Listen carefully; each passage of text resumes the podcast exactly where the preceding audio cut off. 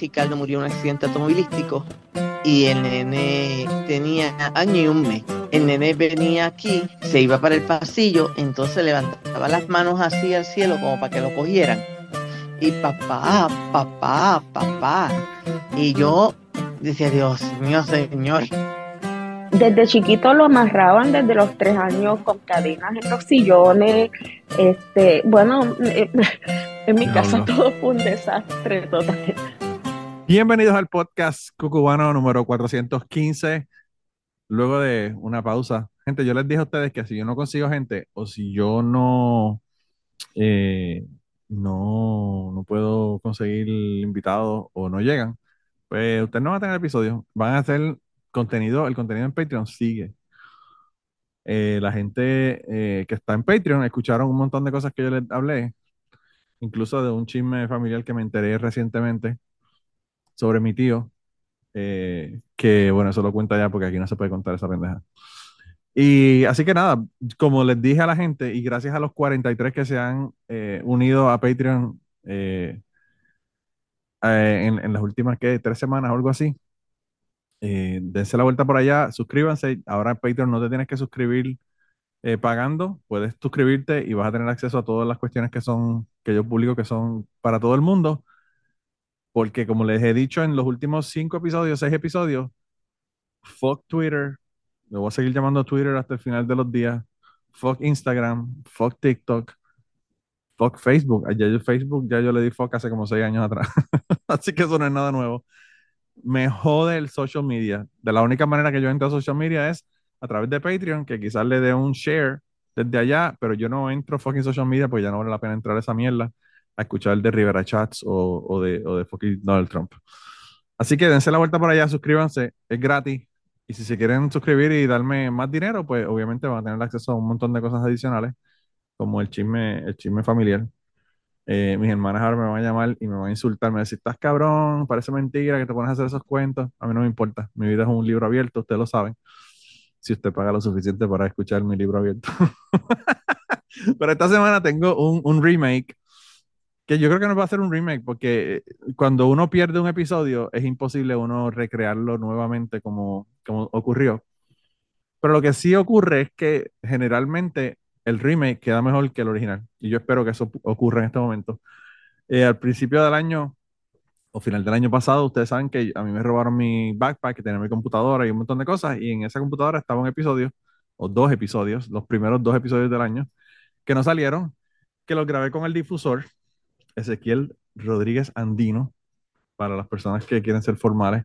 Yo sí le sigo diciendo el difusor porque para mí él es ser el difusor toda la vida.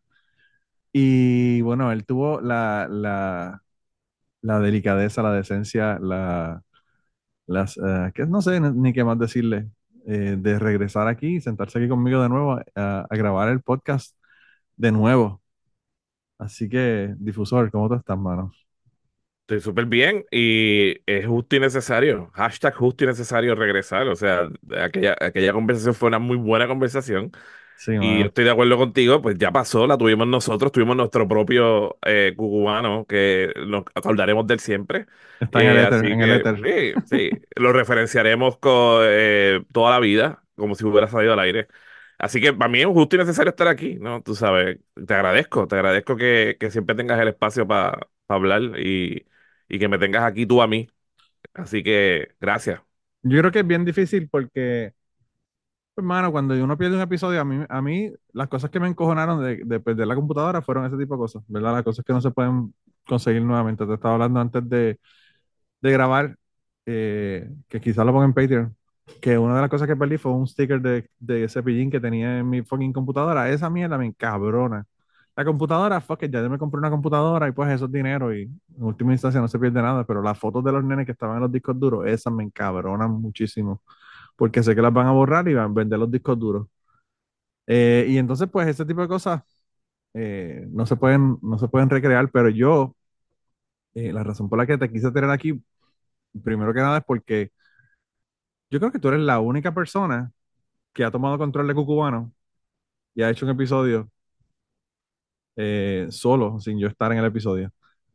Digo, gracias a ti que me diste el, el, ¿verdad? Me diste el timón. Vamos, vamos a usar esa analogía de, ¿cómo es este? Náutica. Me diste el timón de Cucubano. Fuiste tú, gracias por eso. Entonces yo, yo juraba que yo había escuchado un episodio de Cucubano en algún momento donde tú no estabas hosting, pero yo creo que es, es verdad, tienes razón, tú estabas como quiera en el episodio. Ese es mi recuerdo. Yo quizá esto, quizá No sé, quizá, quizá yo creo que mi hermana, por ejemplo, mi hermana le hizo una entrevista a, un, a una persona que era sin hogar. Y pues obviamente ella habló con esa persona en Puerto Rico y yo no estaba, pero yo estuve al principio y comenté sobre lo de la conversación y eso. O sea que a pesar de que no estaba, estaba, tú sabes, pero de yo decir, mira, tú vas a tomar el control y el, episodio es tuyo para que tú lo hagas, yo creo que tú eres la, primera persona. Y bueno, muy, lo muy honrado. Lo hice porque eres tú. O sea, eh, eso no se le puede dar el timón a cualquiera porque hay muchos locos por ahí que, que, te llegan, que te llegan con el timón en la mano y sin bote, cabrón. Te dicen, Loco, el bote lo pegué en un, arrecife y se jodió. Pero aquí está el timón si lo quieres para atrás, tú sabes. Sí, pero, pero mira, te traje el timón, te traje el timón. Eso fue lo que tú me diste, yo te lo traje de vuelta. yo nunca te dije que. Como cuando tú tienes un carro, un carro que, que alquilas y le pones el seguro, que olvídate que eso es, te lo ponen de capota y se le dice, mira, está allí en, en Santurce, lo dejé allí pegado en un poste. Si ustedes quieren ir a buscarlo, está ahí el carro. Búsquenlo, tú sabes. Eh, pero sí, sí, no, yo, yo creo que, bueno, obviamente, a ti te deja el timón porque a pesar de que no nos conocíamos de así, de, tener una conversación antes de, hacer el, podcast anterior que se perdió, el, podcast perdido, eh, pues, mano, yo te llevo escuchando años, no solamente en radio, sino en, en tu podcast cuando tenían, cuando tenían en profundo. Y una de las razones por las que te quería tener aquí, porque tú, tú me dijiste de, de Reinita, ¿verdad? Y, y, yo te comenté que yo siempre me quejo de que la música de hoy día es una mierda, que no se hace música buena. Y, y bueno, me impresionó realmente cuando me enviaste el audio de, de, de, la canción, ¿verdad? Y yo dije, wow, esta gente le meten cabrón, me gusta. Y me interesaba, me interesaba la conversación que tú podías tener con ellos, porque tú los conoces, ¿verdad? Personalmente, y obviamente tu conversación va a ser un poco más personal que, que la que yo podía tener con ellos. Pero además de eso, te dije que quería que estuvieras aquí porque mucha gente, incluyendo gente como Gary Gutiérrez, que se la pasa diciéndolo en el radio cada rato, cada vez que voy allá a la, emisora, dicen que yo soy el OG de los podcasts y toda la mierda, pero yo comencé porque había gente antes que yo haciendo podcast que me, me enseñaron la posibilidad de que yo podía hacer un podcast también. Y esa persona ¿verdad? No eres tú solamente, porque era un grupo el que hacía en profundo, pero tú eras una de esas personas que estaban antes que yo. Quizás yo comencé en octubre y, la última vez lo que determinamos es que tú habías comenzado en enero. Así que estamos hablando que 10 meses antes de yo comenzar a teorizar, en el 2010, tú estabas haciendo en profundo. Y yo me di cuenta de que, bueno, si esta gente está haciendo un podcast, en, básicamente grabándolo en su casa, pues yo puedo también conseguir un micrófono y hacer un podcast. Y por eso fue que comencé el podcast. Así que la gente que escucha mis podcasts, ya sea de los que escuchaban a Teorizar cuando yo estaba, hasta de Cachete, hasta Polifonía y, y Cucubano, pues le tienen que agradecer a, al, al, difusor y, al combo agrandado, entre ellos hasta, hasta Chente, ¿verdad? Que, que yo le jodía para que abriera un podcast porque él estuvo en profundo, me parecía que, que era genial para hacer podcast y como, que no se quiere animar. Yo no sé por qué.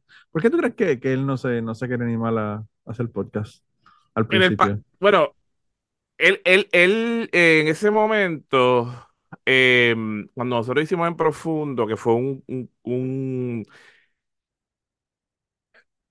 Quiero decir esto, pero no quiero sonar Déjame ver cómo refraseo esto. Que la gente lo coja como quieran, que saben para el carajo. Tú lo sí, no, no, no, pero es que quiero ser, quiero ser, quiero ser, quiero ser, quiero ser justo, lo que quiero decir. Estoy tratando de ser súper justo con la historia. Este, que nosotros, cuando nació la idea de En Profundo, fue una idea en colectivo, en el sentido de que para ese tiempo que, que empezamos En Profundo, que fue justo después del anuncio del primer iPad, ahí fue que sacamos la fecha. Eh, nosotros en frecuencia alterna, que éramos en ese momento eh, José Pepe Pesante, eh, Ángel Luis Cruz, eh, yo, yo creo que Johan no estaba ya, Eh, pues estaba, pero estaba haciendo otras cosas. Pero estoy dando, eso es lo que estaba tratando de recordarme bien para, dar los créditos donde están. Eh, Alfredo Richner de Puerto Rico Indie estaba también empezando y nosotros habíamos eh, coincidido en, algunas actividades. Y gente y Fetoso eh, tenían un blog que se llama Arroz con Pinga. Y estaban también haciendo cosas de en video en YouTube. estaban haciendo sketches. sí. Sí, exacto, que se llamaba Eso es. O sea, la, versión de Arroz con Pinga en video era Eso es. Em, y de esas casualidades, pues empezamos a, a janguear virtualmente y en persona. Y un poco un día dijimos, oye, ¿qué tal si como que hacemos un, un podcast donde estamos los, las tres entidades, ¿no? Eh, representadas por nosotros, pero precisamente porque en Twitter hace tiempo sí estaba pasando la conversación más abierta, cuando Twitter se estaba evolucionando y estaba empezando a crearse lo que se llama Twitter PR, para bien o para mal. Twitter PR, wow. Eh, sí, este, pues como fue como, mira, nosotros nos pasamos hablando mierda en Twitter eh, y discutiendo cosas, ¿qué tal si jugamos con esos conceptos y juntamos a, esta gente que corre todas estas cosas en un lugar y hablamos desde nuestros diferentes tonos y la cuestión era como, tú sabes, romper y hacer la colaboración, que lo que quería decir y lo que tenía en la mente era que sin querer estábamos siendo pioneros de algo que ahora es fundacional dentro de YouTube, por ejemplo, que es como que tú tienes que colaborar con otra gente, para poder ser eh, exitoso. Pero nosotros estábamos haciéndolo como por instinto y sin ningún tipo de andamiaje donde tú pudieras ver ese éxito convertirse en algo monetario para tú poder seguir haciéndolo, ¿no? Porque estas cosas, nosotros era, era todo como, ah, tenemos los recursos para hacerlo, vamos a hacerlo, que es lo que tú dices, ¿no? Que era como este, este, este feeling, que era como que, ok, yo sé hacer esto, eh, es barato en el sentido de poder montarlo y rápido, pero también queremos hablar porque todos somos jóvenes y queremos hablar y vamos a hacerlo, punto y se acabó. Em, so, y bueno, también hubo una, una, convergencia tecnológica de que se podía hacer, porque... O sea, exacto, solo quiero decir que era barato, exacto, que había, las herramientas para hacerlo fácil porque era barato. No, yo, Pepe y Alfonso Gómez Alzola, en 2006, cuando empezó el podcasting, habíamos hecho un experimento que yo había usado una eh, consolita de esas realistic que vendía Radio Shack, super tecata, con unos micrófonos de dos pesos. Sí. Eh, hicimos el primer podcast que hicimos nosotros, que se llamaba el Fatcast, que era como un spin-off de frecuencia alterna, y se llamaba el Fatcast porque era un chiste de This is a fad. Podcast is a fad, F-A-D. Eso era el Fatcast. Eh, se quedó con el mundo el Nada más, nada más errado. Eso fue como cuando yo dije, para que yo iba a comprar acciones de Netflix y esta gente vendiendo estos DVD, moverse, eh, están locos y que hacer streaming esta gente, de verdad que están bien locos. ¿A quién se le ocurre esta mierda? Yo lo que hace es buffering todo el tiempo, ¿para qué carajo? Entonces no compré stocks y me cagué en mi madre porque... Hubiera sido otra historia. Podría estar retirado ahora, cabrón. O, tendrías Cubano Plus, así como el, canal Cubano Plus con, con, con contenido compitiendo contra Paramount Plus. Este, sí, está cabrón. So, el, el, eh, Alfonso tenía el know-how porque era un Applehead, eh, ¿sabes? Ah, Un Applehead de los buenos, no era como blindly. Eh, so, entendía lo de RSS Feed, bregaba con cosas web. Y dijimos, vamos a hacerlo. Así mismo también, como que, mira, ahí vamos a hacerlo. Y hacíamos como estos mini episodios donde le dábamos un spotlight a un artista boricua, específicamente un disco boricua. Por, por eso del copyright pedíamos permiso. mira, vamos a hacer esto, que es como un deep dive del disco de Fulano y de Mengana, de Sutana. Un poco por eso fue interesante hacerlo de Reinita, porque era parecido a lo de Reinita, pero sin hablar con, con el artista. Era como hacer un spotlight de, de, este disco que habíamos escuchado en Frecuencia Alterna que se hacía en Puerto Rico. Entonces, eh, hago ese background porque de, de, esa experiencia donde lo hicimos como un limited series, hicimos como creo que fueron 13, 14, 15 y paramos, ¿no? Este, porque estábamos haciendo otras cosas y demás, pero fue como el, el, el esto, ya yo tenía esa experiencia y para ese tiempo también estaban los iWannabes, eran de los primeros que cuando tú buscabas en los, en los listados del podcasting, cuando literalmente era podcasting porque era porque se bajaba con un RSS feed a, un iPod y ese era todo el, el, el, craze y por eso es que se quedó con ese nombre. Eh, pues esos eran los, los, que estaban aquí en Puerto Rico haciendo esos experimentos, estábamos nosotros haciendo eso. Creo que había otro más, pero no me acuerdo. Pero éramos, éramos nosotros, I Wanna Be, y había otro más que siempre se me olvida. Después tengo, que. Alguien una vez hizo el, el, el, la cuestión histórica así de como los primeros primeros. Em, pero no, no estoy diciendo eso porque I, don't care que, quién era el primero. El punto es, lo que quiero decir es que, dada esa experiencia, yo les dije, mira, ya yo he hecho podcast, vamos a hacer uno, eso es, vamos a vernos. Yo tengo unas grabadoras ahora portátiles, las ponemos en el medio de un sitio, empezamos a hablar y entonces a Chente y a Fetoso les gustó la idea, pero ahí, porque te estoy tratando de contestar la pregunta de por qué Chente se tardó tanto. Porque Chente siempre lo veía como, ah, esto es un hangueo periferal, porque él estaba bien concentrado en ese momento a la transición de él de ser DJ a ser comediante. Pues la gente lo sabe, Chente era DJ antes, hangueaba con DJ Predator, él era DJ Chente. So, él junto a Fetoso estaba empezando a coger los talleres de improvisación. So, él estaba mucho más pendiente a esa cuestión del impro y la comedia y el podcast, él venía y hacía cosas cómicas con Fetoso, que ese era el punto, pero no era su cuestión principal que tenía en la cabeza. Y como eh, ahí yo también, que a mí siempre me da gracia que tú estabas fustigándolo, porque yo lo fustigaba a él con lo mismo cuando lo veía en persona, como que, dude, ven a los episodios porque vas a aprender esto y tú puedes sacarle provecho a esto tú eventualmente, porque yo creo que tú tienes una personalidad que tú puedes tener tu propia cosa, además de esto aquí. Pero él estaba, él estaba bien pompeado al principio, pero tú veías como. Y los episodios de Profundo ahora mismo no están disponibles online.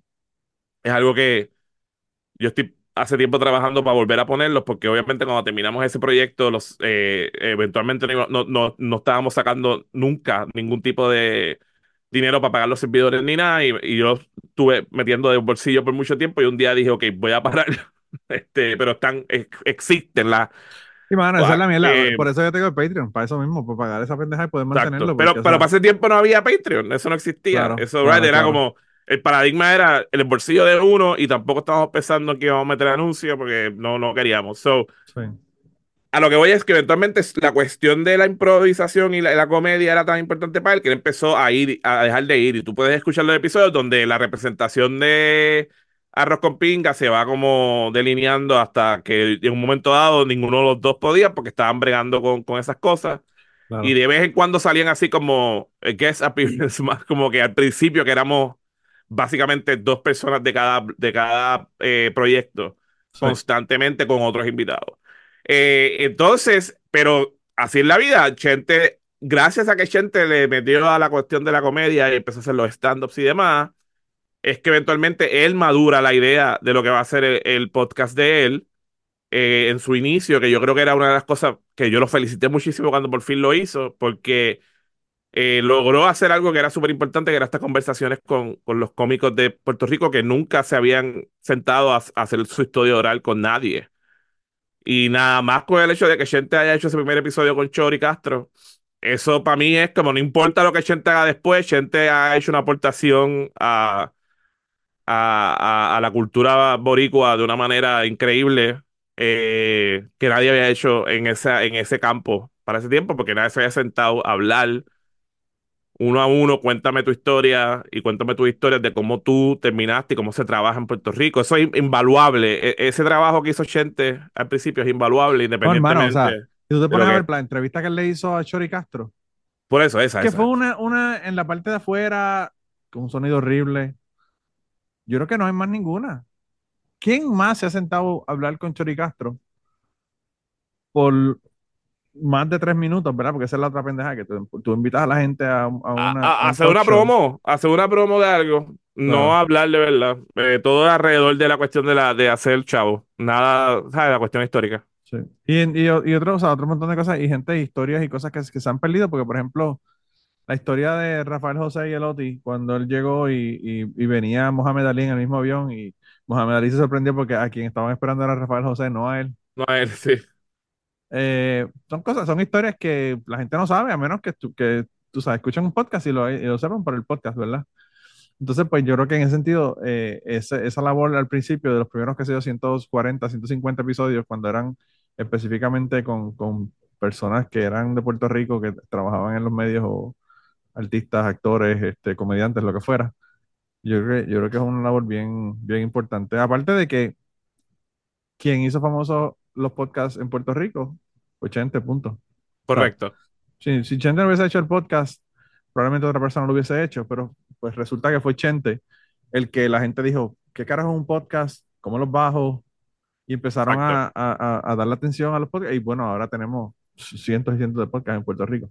Y, siempre hubo muchos, pero exacto, él, él rompió la cuestión de una cosa de nicho como era en profundo. Sí.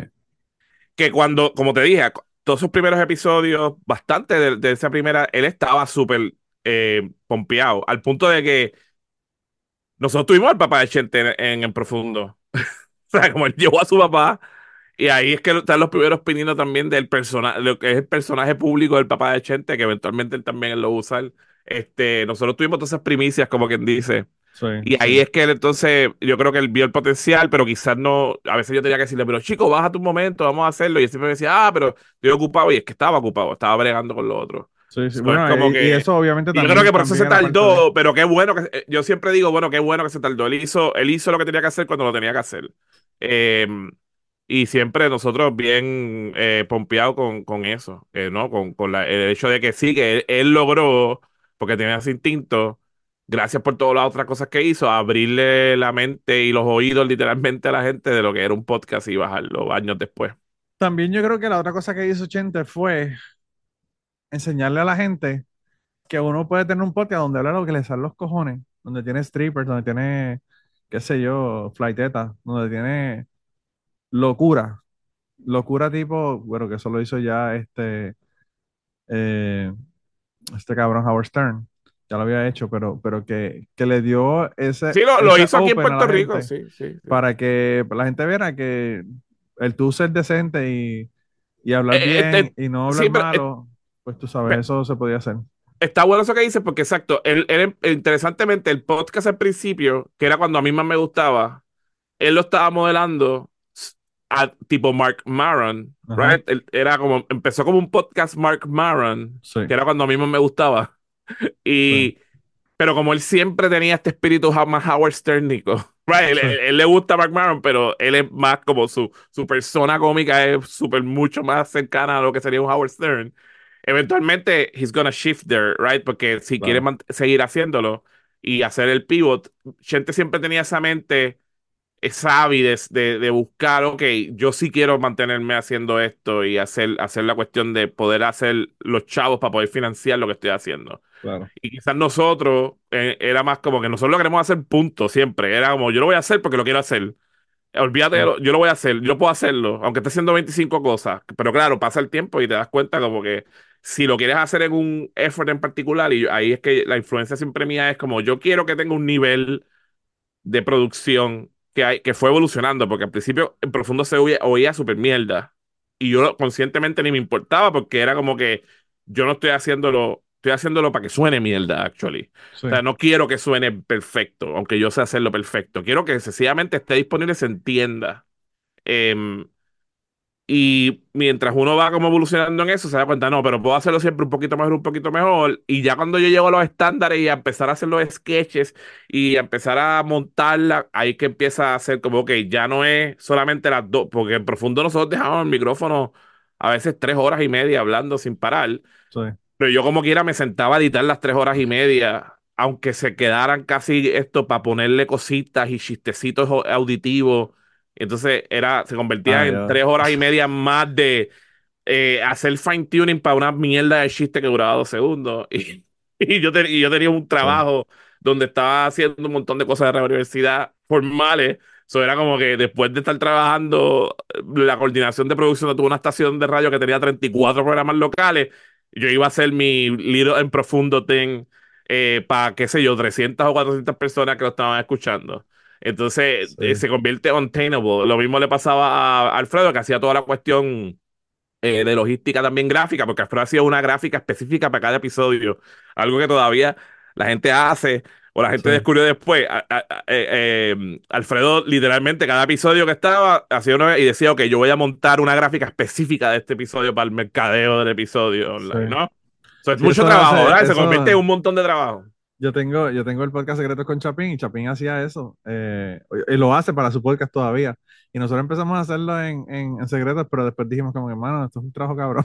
tú sabes, tú ponerte a buscar imágenes, hacerlas, editarlas, ponerlas, montarlas. O sea, es como que trabajo adicional. Pero, y, y bueno, obviamente, si tú tuvieras un, un, team de cuatro personas que están trabajando y haciéndolo, pues está perfecto, pero tú estás haciéndolo solo, ¿verdad? Por eso yo, eh, cuando escucho un podcast y comienza con promos que se, que se escuchan de radio, un, podcast, por ejemplo, de NPR, por ejemplo, o un podcast como Criminal, que es un podcast ya formal que lo ponen en PRX y toda la cosa. No me da el feeling de cuando yo tengo un podcast que yo escucho que son dos personas que aprendieron un fucking micrófono y se pusieron a hablar. Porque pues e, ese, eso es el, el feeling que yo quiero de los podcasts, es que sea radio pirata.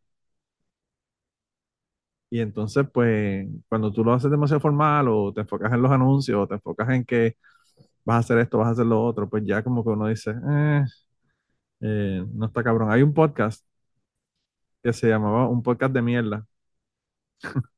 es un podcast español. Y yo creo que yo no he visto en ningún lugar un podcast que tenga más eh, bits de audio que le, que le añaden, ¿verdad? Después de la conversación. Yo calculo que si ellos hablaban una hora, en esa hora tendrían 300 bits que le añadían. Y yo estoy seguro que era un trabajo cabrón porque yo sé lo que cuesta editar una pendeja y conseguir el pedacito donde tal artista dijo, no, no, no, no, ¿cómo va a ser? Y ponerlo ahí, tú sabes, es, eso es un trabajo hijo de puta. Y ellos hicieron cinco episodios. Pero yo creo que son los cinco episodios que yo me meaba de la risa porque es que tenían tantos bits, eran de películas, de, bueno, de un montón de, de, cosas, ¿verdad? Aparte de que eso ya incluso no se puede ni hacer porque ahora con los copyrights y la mierda, tú sabes que te lo, te lo tumban para el carajo. Digo, nunca se pudo hacer, pero como era radio pirata, tú lo hacías, ¿no? Un poco, nunca se podía hacer. Ah, no, no, había que pedir permiso. El, copyright siempre, siempre ha existido, claro. Y en, y en Asterisco, una cosa que yo he aprendido haciendo los podcasts más formales, eh, esa la cuestión de copyright varía por, por país, ¿no? Este, y, y, y, pero eh, eso, era, eso era lo que el podcast, y lo que todavía sigue siendo interesante del podcast, es que en realidad, como es abierto, tú tú tienes que cerrarlo regionalmente, tienes que hacer algo, porque por default no es cerrado regionalmente. ¿Tú me entiendes? Claro. Eh, el podcast es libre y es como eso, esa metáfora de la radio pirata al final del día más de lo que sería algo formal, porque él por default es libre y abierto.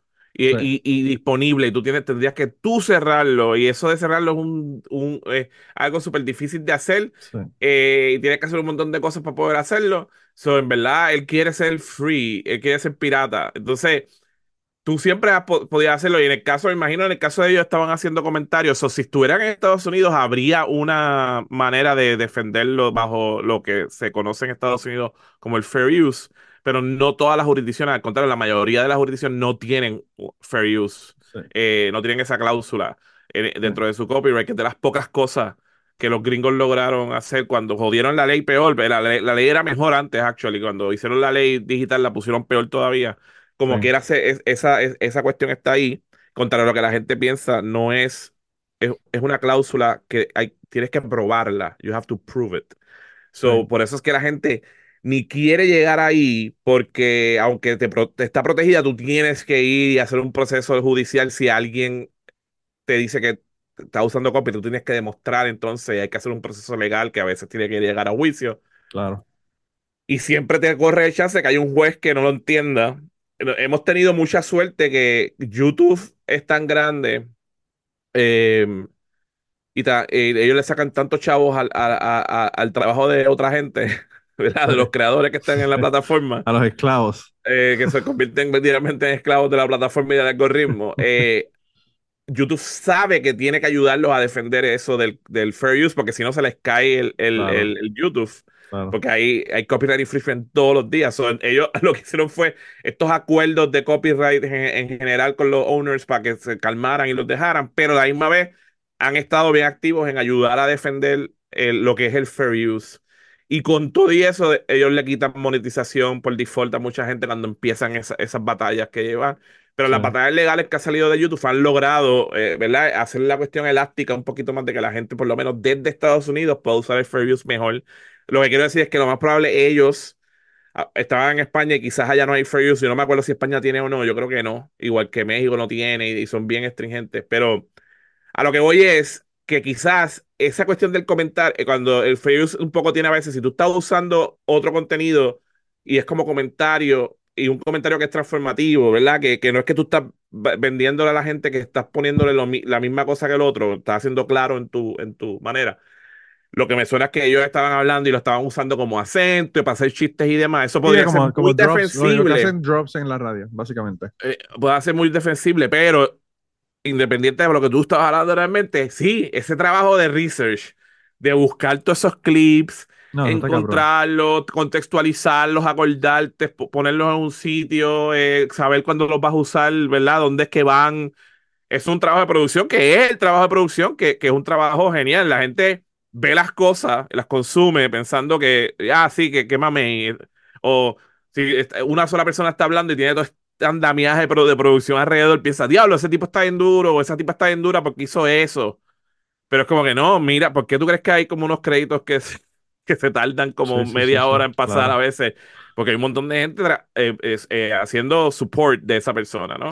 Y un poco el principio del podcast, y como tú lo has hecho, nosotros estamos en el podcasting, estamos eh, al principio cuando empezó, vaya la redundancia, eh, estábamos haciendo todos los hats una persona, dos personas, right? Estábamos a presumir, porque ya hay un lenguaje mediático que existía que independientemente que vas a hacer el podcast más mierda y más tú estás usando ese lenguaje mediático y tienes que hacer ciertas cosas porque ya la gente entiende que eso es un, producto de audio, right?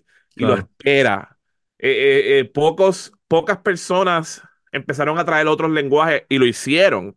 La otra vez creo que lo hablamos, ¿no? De los fan radio, por ejemplo, que em, empezó a quitar al, al, a la persona que narra por completo del, de, la, de, de, la ecuación, ¿no? Era solamente la entrevista editada de cierta manera que la persona contaba su historia, aunque fue entrevistada, tú nunca escuchabas las preguntas, ni había una persona explicando, bueno, y después fui a hacer esto, ¿no?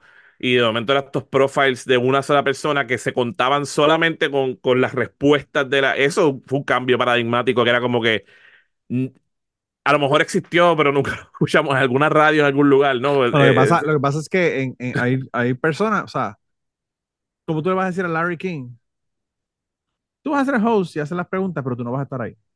Con los egos de la gente. Imposible, exacto. Los egos de la gente, pues eh, eh, la gente no quiere hacerlo, ¿entiendes? Por eso es que y, el ¿cómo se llama el show?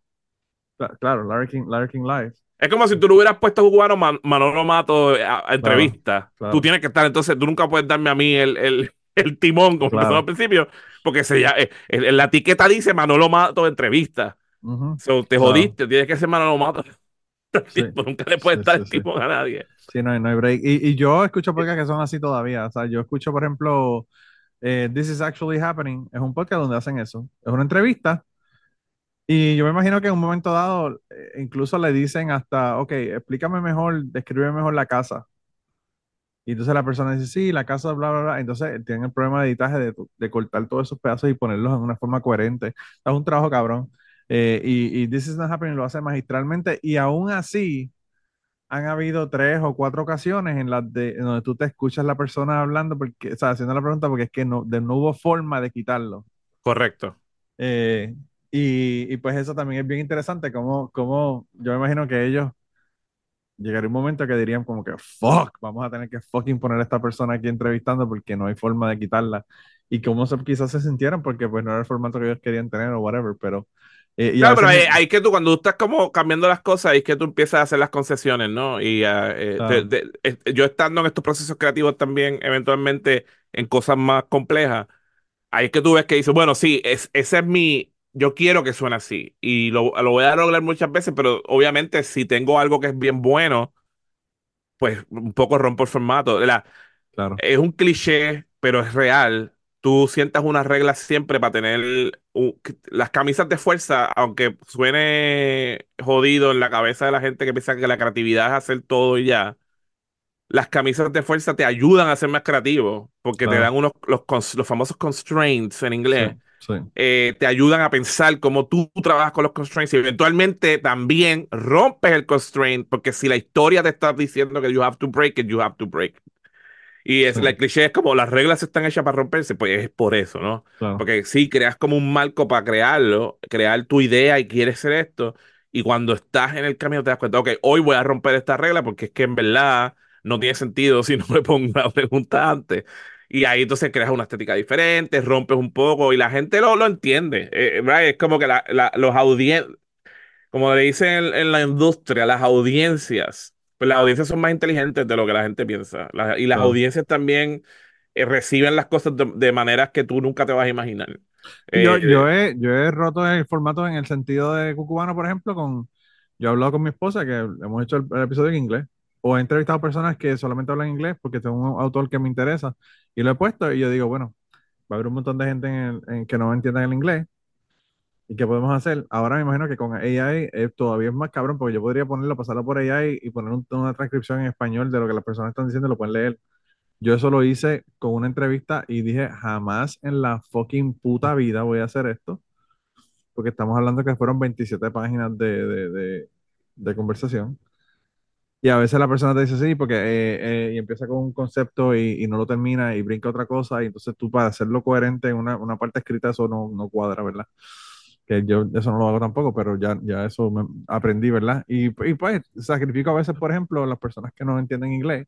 Cuando un episodio en inglés con una persona que me interesa, ahora mismo hay dos personas que me interesa tenerlos en el podcast que hablan solamente inglés y, y y estoy considerando hacerlo, aunque haya personas que después digan. Claro, porque eso es lo que te estoy diciendo. Tú pusiste una regla que cubano va a ser en español, se llama cubano, no se llama este cricket. Entonces, eh, pero llegó un día que dice, you know what, voy a romper la regla, porque al final del día lo que tú quieres es hablar con gente. Y grabarlo y compartirlo. Así que, bueno, esa regla adicional es la que sobrepone que un día tú vas a decir, bueno, Corillo, hoy va en inglés, disculpen a la gente que no sabe inglés, este, y pues voy a hacerlo. Y espero que regresen en, la el próximo episodio. Y ya. Eh, y, tú como creador te sientes que, que fuiste fiel a tu idea del, ¿verdad? De, de, lo que querías hacer. Claro, no, y, en, en, el caso, por ejemplo, de Cubano, o sea, la idea de Cubano era bien limitada, en el sentido de que yo quería historias personales, punto y ya. Y, y pues, en un momento dado, yo digo, Piñeda, yo quiero hablar con Yolanda Arroyo Pizarro porque me interesan sus libros y quiero hablar de sus libros. Y entonces hablo con ella y empecé, digo, bueno, pues yo puedo tener autores y he tenido otro montón de autores en el podcast. Sí, te abre, exacto, es sobre como lo que pues, quieres. Tú sabes. es un eh, canvas, Cucubano es tu canvas. Claro. Usando el eh, super cliché, pero funciona. Sí, sí, sí, sí. sí, sí, yo creo que sí. Y, y bueno, pero anyway, tú hablaste de frecuencias alternas y creo que, como hablamos la vez pasada, y se perdió en el éter para que le cuentes a la gente quizás más rápido que lo que le decimos la otra vez, porque la, otra vez nos diste la historia súper detallada de frecuencias alternas, pero creo que es, un, que es un programa bien importante en Puerto Rico porque tenía una, un enfoque y una, un nicho que, en Puerto Rico no, no existía. Yo creo que no, hay, no ha habido en Puerto Rico otro programa de radio que se enfoque en, música, o quizás en, aquella época no, no lo había, quizás ahora lo haya, pero lo haya, y quizás a nivel de podcast lo haya quizás aún más, pero eh, no había un, programa en Puerto Rico donde tú pudieras escuchar eh, música que se está escuchando en frecuencias alternas y de la que se está hablando en frecuencias alternas que, que no, no tenía quizás otro espacio para, para tú eh, discutirla o, o, hablar sobre ella, ¿verdad? Sí, Frecuencia Alterna fue un proyecto 2001. El chiste siempre fue que fue el primer Frecuencia Alterna con ese nombre oficialmente salió al aire abril 1 de 2001. So, eh, teníamos un chiste que era como que éramos el April Fool's joke más largo del mundo. sí. Porque llevábamos 14 años haciéndolo. Claro. Este, pero Frecuencia Alterna en realidad nace porque había un programa de la universidad antes de nosotros que se llamaba Rock Internacional. Eh, y antes de ese había otro que se llamaba Sinfonía Rock. Entonces yo lo sé porque cuando yo empecé a hacer frecuencia alterna, yo quería darle crédito a la gente que estuvo antes, porque existían y le estaban allí. Y yo había entrado a la universidad de estudiante de jornal y había empezado a hacer otras cosas allí, estaba bien, bien, bien, bien pompeado con lo que estaba pasando allí en la radio. Y hubo una cosa que me había dado cuenta, es que los sábados a las 10 de la noche tenían este programa que se llama Rock Internacional, que lo tenían ahí por las noches los sábados porque eh, la universidad siempre fue esta estación más como, eh, era bien abierta la programación, pero por las mañanas y demás, pues era más como que sí, música em, para los boomers y este eh, noticias, tú sabes, era una estación bien boomerística. Eh, y sí le daba espacio al rock, pero era como sábado a las 10 de la noche, tú sabes, para allá por la noche. Eh, este, tarde, los sábados, no, por el día. Eh, por favor, no hagas mucho ruido. Este, pero estaba esta, gente pionera, ¿no? Que, que sí, que fue los, fueron los que convencieron poco a poco a, diferentes gente de la universidad, sí, a, que, aquí hace falta un espacio para el rock, por ejemplo. Em, y todos los sábados daban ese programa que se llamaba Rock Internacional. Ese programa inicialmente lo tenía una persona que se llama Carl William Morales junto a José Popu Román. Carl Morales eventualmente se metió al reggaetón eh, y dejó de hacer rock internacional porque eh, se metió como early cuando era underground.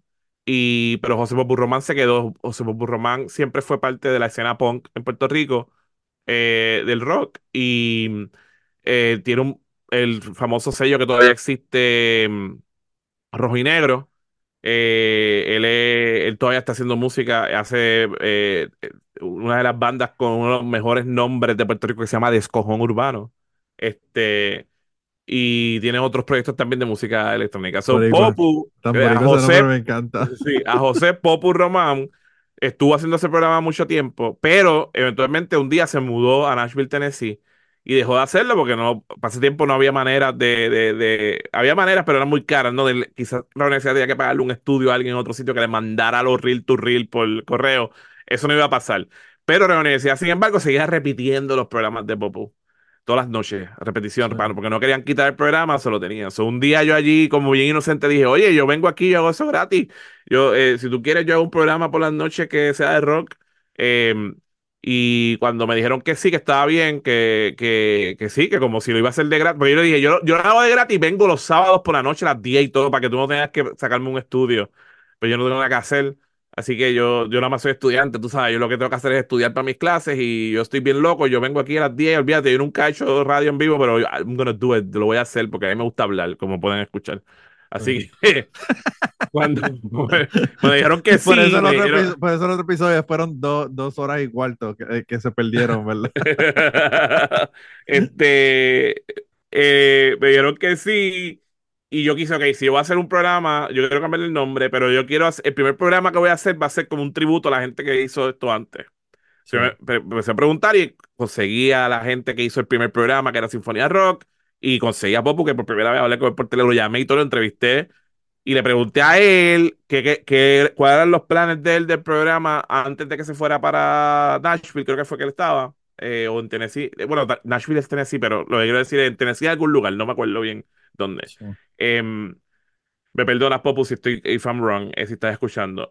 este, y él me dijo que él siempre, como él, él, él él se sentía que como Universidad quería que era fuera rock internacional, eh, que no podía poner música electrónica, que le gustaba también, ¿no? Y, había unos géneros que nunca tuvieron una participación, aunque él a veces los ponía como quiera, right? Pero no, no, los podía poner como de verdad, como él quisiera. Este, y que él, que él, que él siempre quería haberle cambiado el nombre. Una vez fue Carl Williams a Frecuencia Alterna frecuencia alterna, porque quería hacerlo como bien open. Y le dije, pues fíjate, yo quiero también hacer eso de poner otras cosas. ¿Te molestaría si yo le pongo frecuencias alternas en plural? Porque otra de las cosas que me, a mí me aprobaron era que había un programa antes de Rock Internacional. Eh, so yo le estaba ofreciendo a la universidad que vamos a extenderle una hora inclusive a esto. Y yo hago esas dos horas de 10 a 12 como que chilling en vivo eh, y no tienes que pagarme nunca. Yo vengo aquí, te la hago y, está, y fueron como, ok, pues tú eres un loco, mete mano. Entonces, pues yo quería ponerle en plural porque entonces mi idea era ponerle diferentes nombres a las horas y hacer segmentos adentro. Y ahí fue, eh, conocí a Ángel Luis Cruz, conocí a otra gente, el Villegas, empezamos el concepto de frecuencia alterna en plural, donde había una primera hora que se llamaba Resistencia 303, si no me equivoco, que era Corriano del Villegas, que era amigo de Ángel Luis Cruz, que era amigo de Popu, que Ángel Luis Cruz estaba aquí en, en la estación. Hicimos esos tributos a los programas viejos y empezamos esto como Resistencia y después Amalgama. A y desde entonces siempre fue como tú dices. Yo creo que exacto, era uno de los primeros programas que no quería en la radio en Puerto Rico definir qué era.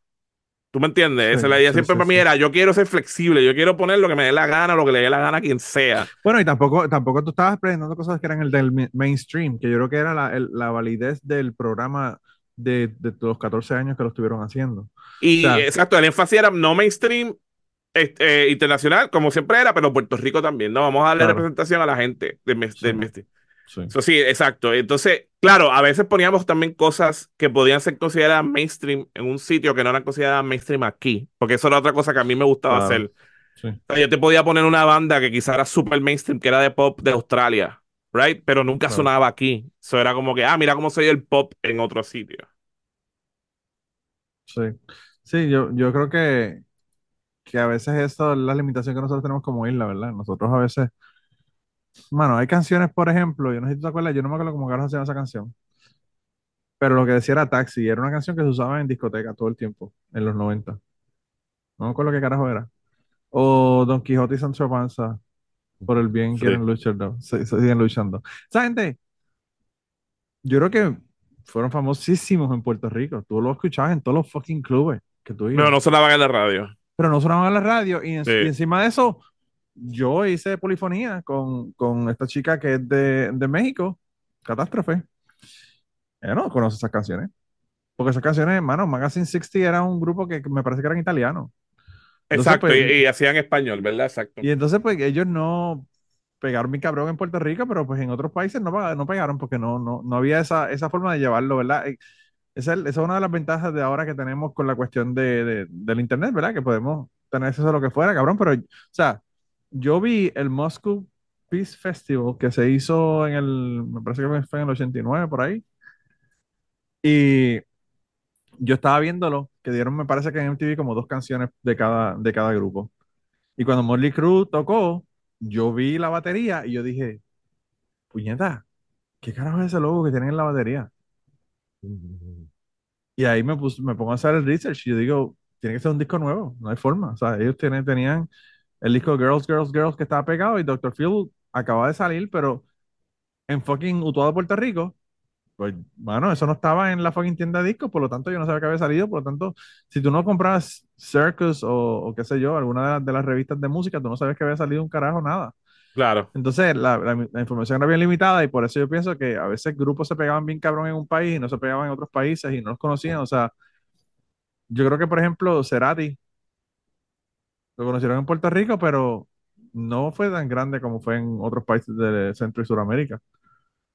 Eh, porque eran como que unos nichos bien, bien cerrados los que escuchaban esa música porque te la trajo un primo, porque el primo estaba de visita en, qué sé dónde carajo, lo que fuera, tú sabes, y, ahí era de donde lo estaba sacando, ¿verdad? Cerati sí tuvo más, más exposición, porque Cerati cuando se fue solista logró, eh, aquí se sonó en la radio, nosotros tocamos los discos de Cerati también, sí. Eh, pero lo que te iba a decir es que, por ejemplo, Soda Stereo, que ese tampoco tuvo tanta exposición. Soda Stereo sí también tenía dentro de los círculos de la gente que le gustaba esa música, allá en el oeste siempre había como esta escena de música que, que, que era como afín a lo que serían los caifanes y Soda Stereo, estaban haciendo música similar a la vez, de ahí que viene, eventualmente sale el corillo de eh, Majal de los Dioses, la gente que tocaba en Long Branch, eh, que todo esto yo lo conozco gracias a que hacía frecuencia alterna y conocía a Popo y demás, me van, me van haciendo la, la ¿verdad? Eh, me van explicando cómo es la evolución de los diferentes ritmos. Siempre había como estos nichos que, que estaban escuchando como quiera la música, que era más difícil porque como tú dices no había internet, pero la, la presencia en esos círculos era como constante. Y un poco, eventualmente yo fui aprendiendo que frecuencia alterna tenía que ser eso, la representación de lo que estaba pasando en Puerto Rico en términos de que existen todas estas tribus que le encanta la música, que al final del día, como no tienen estas exposiciones grandes en la radio comercial, pero como quiera sí son como eh, gente que, que, que, comparte su música hasta con las otras gente, rompía con la cuestión de la especialización de un solo género. Porque sí siempre hubo en la radio comercial ciertos géneros que como quiera tenían representación, y por ejemplo, el rock en español, como vino con un marketing grande de, de, de, las disqueras, sí tuvo hasta una estación de radio que era solamente de rock en español, que coincidió con nosotros en cierto en un tiempo eh, específico del espacio y, y demás. Y también habían los programas de música electrónica, porque aquí la escena electrónica siempre fue importante en los dance clubs y demás, y ahí es que se iban pasando esa, esas cositas. Y teníamos una estación de rock en inglés, que era Alfa Rock. Alfa Rock. Eh, estaban las especializaciones. Nosotros lo que estamos tratando es romper con la especialización en decir, al final del día somos gente que nos gustan las cosas que no son, eh, como tú dices, mainstream entre comillas, o no se consideran mainstream en Puerto Rico. Entonces, eh, asimismo, yo lo que quería tener un espíritu en el programa de que nunca te ibas a escuchar la misma voz, o si la escuchaba, escuchaban más voces. O yo siempre, en la, segunda parte de tener frecuencia alterna en plural, el, el double meaning era también va a haber muchas voces. Y yo siempre estaba bien abierto a que viniera gente a decirme, yo quiero hacer estas cosas. Y yo, pues ven y vamos, vamos a hacer una hora. Un poco así como tú haces con cubano, con la, gente, era como que, ok, sí, yo no sé nada de, yo nunca he escuchado en verdad metal gutural. Eh, fulano, tú sabes de metal gutural de este que es, que es bien duro. Vamos, vamos, vente, vamos, eh, una hora y úsame a mí como, como la audiencia, como el surgador de la audiencia. Me vas a explicar a mí esto y vamos a escuchar tus selecciones. Y así yo encontré eh, a, a, Johan Rashi, que Johan Rashi Vega fue fundamental en lo que, lo que se convirtió en frecuencia alterna, a José Pepe Pesante, que ellos dos trabajaban en el border, ellos abrieron el border de Plaza de las Américas, del crew del border de Plaza de las Américas, eh, y eran como especialistas, todo, eh, Johan en toda esta cuestión de lo que fuera la música electrónica, el, el jungle, el downtempo y demás. Eh, y un montón de cosas más porque era mexicano y tenía todo el background de, de, todo lo que pasaba en México, que es una ciudad súper eh, en Ciudad México. Él era chilango. Es chilango, él está vivo todavía, suena que lo estoy matando. Eh, Johan sigue vivo, está muy bien. Este, y, Pepe, José Pepe Sante de Carolina, súper metalero, pero que le gusta el punk y el hardcore también, y le gusta un montón de cosas. fue mi introducción a todo lo que era el metal y las bandas de metal de Puerto Rico. ¿Tú me entiendes? Entonces fuimos creando como este, esta coalición de gente que entraba y salía, otra gente se quedaba. Y eso para mí, el, orgullo final de Frecuencia Alterna era que literalmente se convirtió en un taller donde la idea era evolucionar y, y representar un montón de estilos. Y eventualmente nos dieron una hora más y entró otra gente a, ayudar, José María Castro, que era eh, un, estudiante de filosofía, básicamente, pero le gustaba la música y estaba en el show, ¿me entiendes? Era como eh, eh, Manuel Almeida, para ese tiempo también estaba en el show. Y era siempre, yo, yo tengo como este listado de nombres que yo te puedo de todo el mundo que pasó por frecuencias alternas que también nos convertimos en como buenos amigos a través del programa, ¿no? Y ahí de ahí nacieron otras cosas y otros proyectos y cada cual hace su cosa por su parte. Este, y es como si, eh, eh, para mí como creador, que para ese tiempo esa idea no existía, la idea de pensar que uno es un creador de contenido. Ahora usando ese término contemporáneo, de nuevo, estábamos, yo, yo siempre estaba trabajando con gente que eh, estaba abriendo la cuestión de colaborar eh, eh, en unos medios que históricamente son como tu ejemplo Larry King, son bien egomaniáticos entre, ¿verdad? Como que, ah, esto es el show de una persona que está haciéndolo. O esto, inclusive en la radio aquí había gente que se identificaba como que, tú sabes, yo soy la persona que brega con música electrónica y más nadie. O yo soy el más metalero del mundo y no más nadie, no digo más nada. Este, pues nosotros yo creo que peleamos un poco contra eso y eso es uno de mis orgullos de que Frecuencia Alterna duró tanto tiempo y hizo tantas cosas y por eso también se acabó, que eso lo hablamos la otra vez, yo quería decir eso, que yo creo que también llegó un punto que dijimos, ok, we did it, hicimos lo que teníamos que hacer, nosotros no tenemos que ser eternos, right? Es como, ya vendrá alguien a hacer la misma, así como yo fui joven cuando empecé esto eh, vendrá otro joven a hacerlo y tendrá más ideas y me pondrá a mí a escuchar cosas que yo nunca había escuchado, ¿no? Eh, y entonces un poco la decisión de acabar lo que fue como bittersweet, eh, agridulce.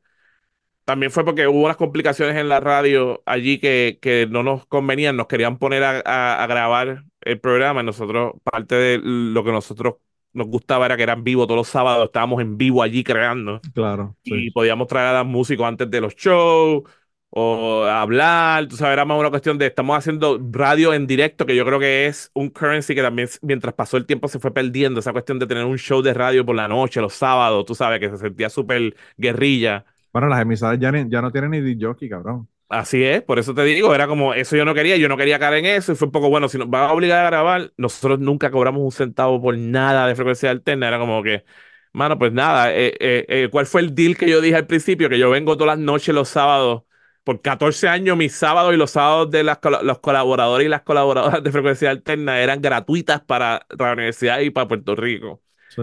Y el día que me dijiste tienes que venir a grabar, pues yo dije, no, mi deal aquí fue que yo venía en vivo, que ese era el punto. Así que tú sabes qué, bye bye. Y claro, nosotros hicimos un montón de cosas eh, detrás de que, quizás podemos hablar de eso después otro día. Este, nosotros hicimos un montón de cosas que no se supone que se hicieran en, en, en, en grounds de la Universidad de Puerto Rico, recinto de Río Piedra, los sábados por las noches, eh, para hacer radio. O sea, nosotros, eh, para no dejar la gente así como, ah, diablo. Eh, por ejemplo, ¿sabes? literalmente tener una banda de punk en los pasillos de la estación porque no caben en el estudio, porque el estudio no se hizo para tocar en vivo y sacar micrófonos que yo tenía en mi casa para poder, para poder poner una banda de hardcore a tocar. Qué bueno, qué bueno que noche. porque mi audiencia lo que estaba pensando era que tenían una pila de cocaína. No, no, eso no, eso no pasó nunca.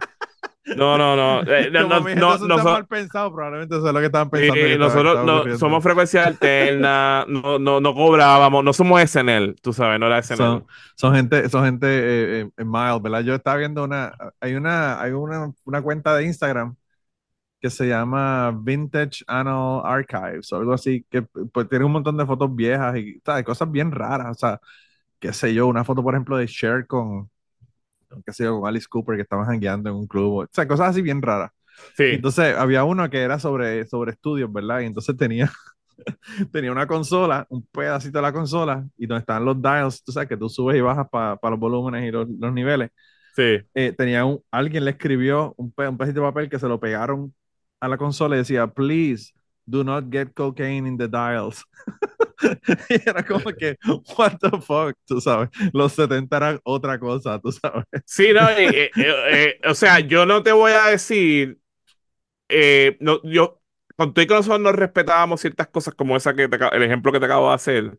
Yo sí respetaba la cuestión de que no queríamos consumo de, de droga ilícita, porque al final del día yo trabajaba allí también. No, no, no, te puede costar el trabajo, claro. Eh, pero también era un poco por respeto. Yo te voy a ser bien sincero. Yo soy un tipo bien naif y romántico. Yo tenía respeto a la institución. ¿Me entiendes lo que te quiero decir? Como, yo voy a respetar que aquí hay otras cosas pasando durante el día, aunque me atreva a meter una banda y subir, y subir una batería por unas escaleras de seguridad porque no hay acceso a al, al, elevador a la, sábado a las 10 de la noche. Este, eh, eh, los riesgos que yo quería tomarme eran esos riesgos, no lo otro. Pero obviamente estamos bregando con músicos de escenas underground. Yo sé que hubo consumo de cocaína antes de llegar a frecuencias alternas y después, pero no de nosotros. Nosotros no éramos tan cultos, nosotros éramos nerdos. Eh, y, nuestra única adicción real era llevar comida al estudio a comer y comer después. Cabrón, esa, era, esa, es la de mi vida. Esa es la historia de mi vida. Éramos los gorditos nerdos. Yo he participado de actividades de grupo. Yo, cuando estaba en el grupo esotérico, que he contado mil veces las historias aquí, yo fui el último que me enteré que se hacían orgías en las reuniones de los concilios, tú sabes. Exacto, exacto. Yo decía como, ah. Mira, vamos, yo, yo nosotros teníamos esa, esa reputación de como que, ok, these guys are cool, but not that cool. Que yo no voy a decir el nombre de la banda, pero jangueando con una banda bien importante en Puerto Rico una vez que yo ayudé a otras cosas se estaban repartiendo una vez cocaína y alguien me ofreció a mí y el cantante principal le dijo, no, a él no, a él no, porque como me estaba cuidando de como, él no, él, él está clean, es el que tiene que estar clean. Sí, sí. Y obviamente era como, no, yo no voy a hacerlo, gracias, pero gracias por defenderme. Y, gracias, y gracias por el ofrecimiento también, por ser tan cool de. de sí, sí, de, ofrecerme. Pero el otro estaba como, no, no, no, a él no, porque él, él, tiene que estar sobrio. Él, Fíjate, ahora que tú me dices eso, me recuerda, me recuerda, tuve aquí a una, una amiga mía, una amiga mía que quiero un montón, casi hermana, eh, que, os diría que, que sí, hermana, no casi, ¿verdad? Él casi es, sobra. Eh, que ella vivía en un lugar que era bien, bien, bien, bien, bien hardcore en Puerto Rico. Era un área eh, pobre, donde hay mucha droga, donde hay mucho crimen. Y entonces ella dice que como la gente de su barrio la veían, que ella estaba saliendo bien, tenía buenas notas, siempre estaba como que cuatro puntos, tú sabes, bien cabrón. La gente que estaban allí, los del punto, por ejemplo, eh, le decían, tú jodes con todo el que tú quieras, pero a ella la dejas tranquila porque ella es una de las, como que, no sé, como que la vieron que era una persona que podía salir de ese mundo. Sí, sí. Y la protegían de esa manera. Entonces era una cosa bien, bien interesante porque ahora tú me dices eso y me recuerda a ver lo que ella me contó de que, de que la protegían, no dejaban que le ofrecieran droga, no, no, no, le dejaban estar en lugares que no se supone que estuviera. Tú sabes, era, era una cosa bien interesante. Y yo, yo puedo vouch for that, porque yo tuve experiencias similares en mi barrio. Literalmente yo jugaba baloncesto en mi barrio y la gente de mi barrio que, que estaba en ese negocio literalmente llegó a decirme, no salga hoy, dile a tus panitas que juegan baloncesto que no salgan hoy, pero los que debemos cuidar, van a pasar cosas. Inclusive a veces era como que, papo, sigue así. Y literalmente era lo que tú decías, como, yo sé que tú vas a salir de aquí.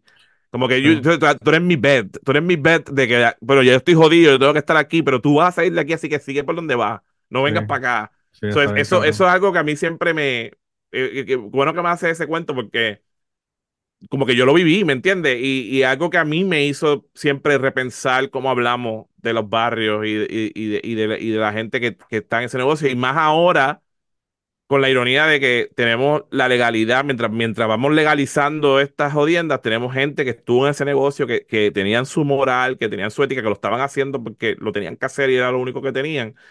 Que están en la cárcel, mientras ahora vienen un montón de gringos que nunca han estado aquí y tienen ahora dispensarios de, en cada fucking esquina y pueden hacer negocios en, impunidad mientras alguien está en la cárcel porque estaba vendiendo un 5 o un 10.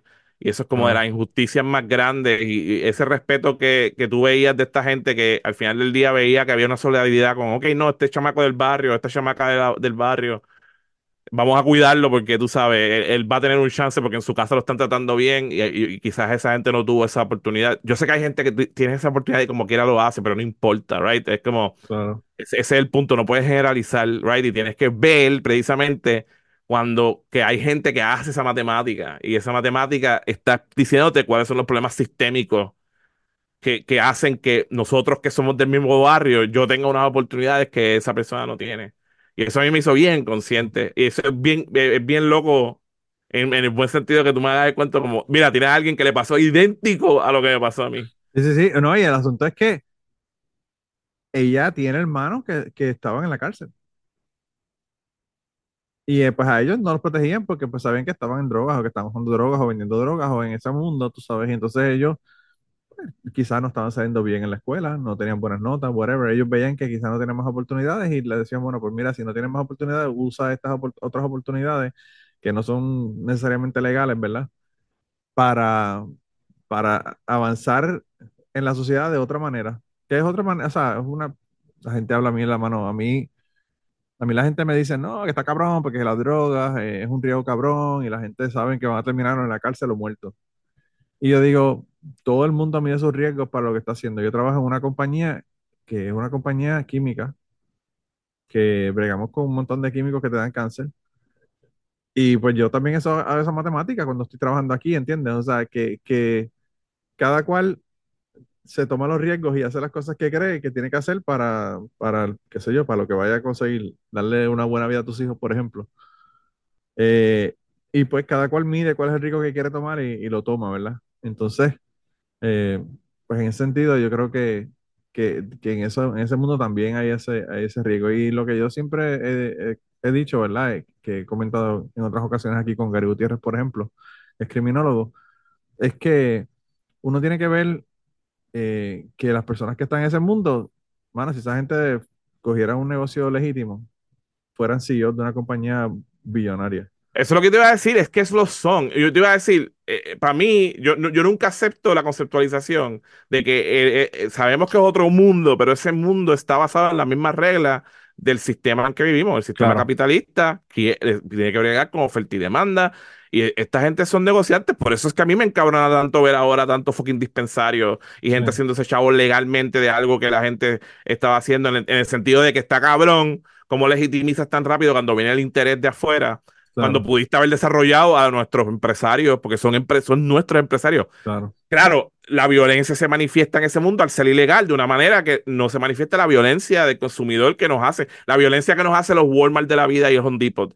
¿Qué es lo que hace un Walmart y Home Depot? Lo mismo que hace un dueño de un punto llega a un sitio, saca a la gente que estaba allí, jode las farmacias de la comunidad, jode el supermercado de la comunidad, lo saca violentamente, batiendo una fucking esto, pero, o sea, no sacan pistolas y esto, pero es el equivalente a, a la violencia que la persona que está en un punto tiene que hacer, porque como es ilegal y demás, tú tienes que ejecutar y limpiar el, el, jodiendo. Es lo mismo, papo, es lo mismo, es lo mismo. Eh, si tú no quieres entenderlo, papo, papa, mami Jane, mami Jane, papi Jane, mami Jane, papo, Pepe, right?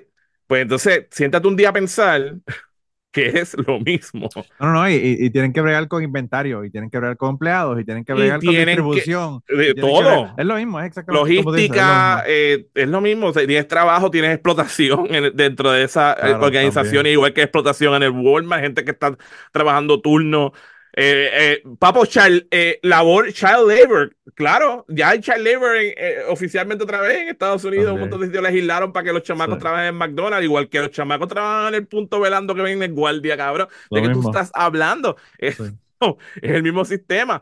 Tienen uniones, tienen, tienen, hacen, hacen mergers, hacen, mergers, hacen mergers, pagan, pagan campañas políticas, están influ influencias. Exacto. ¿Cuál es el problema tú crees que es verdad? ¿Eso o el sistema que estamos que, que, que hay una oferta y demanda? Y claro, yo decía esto mucho en profundo.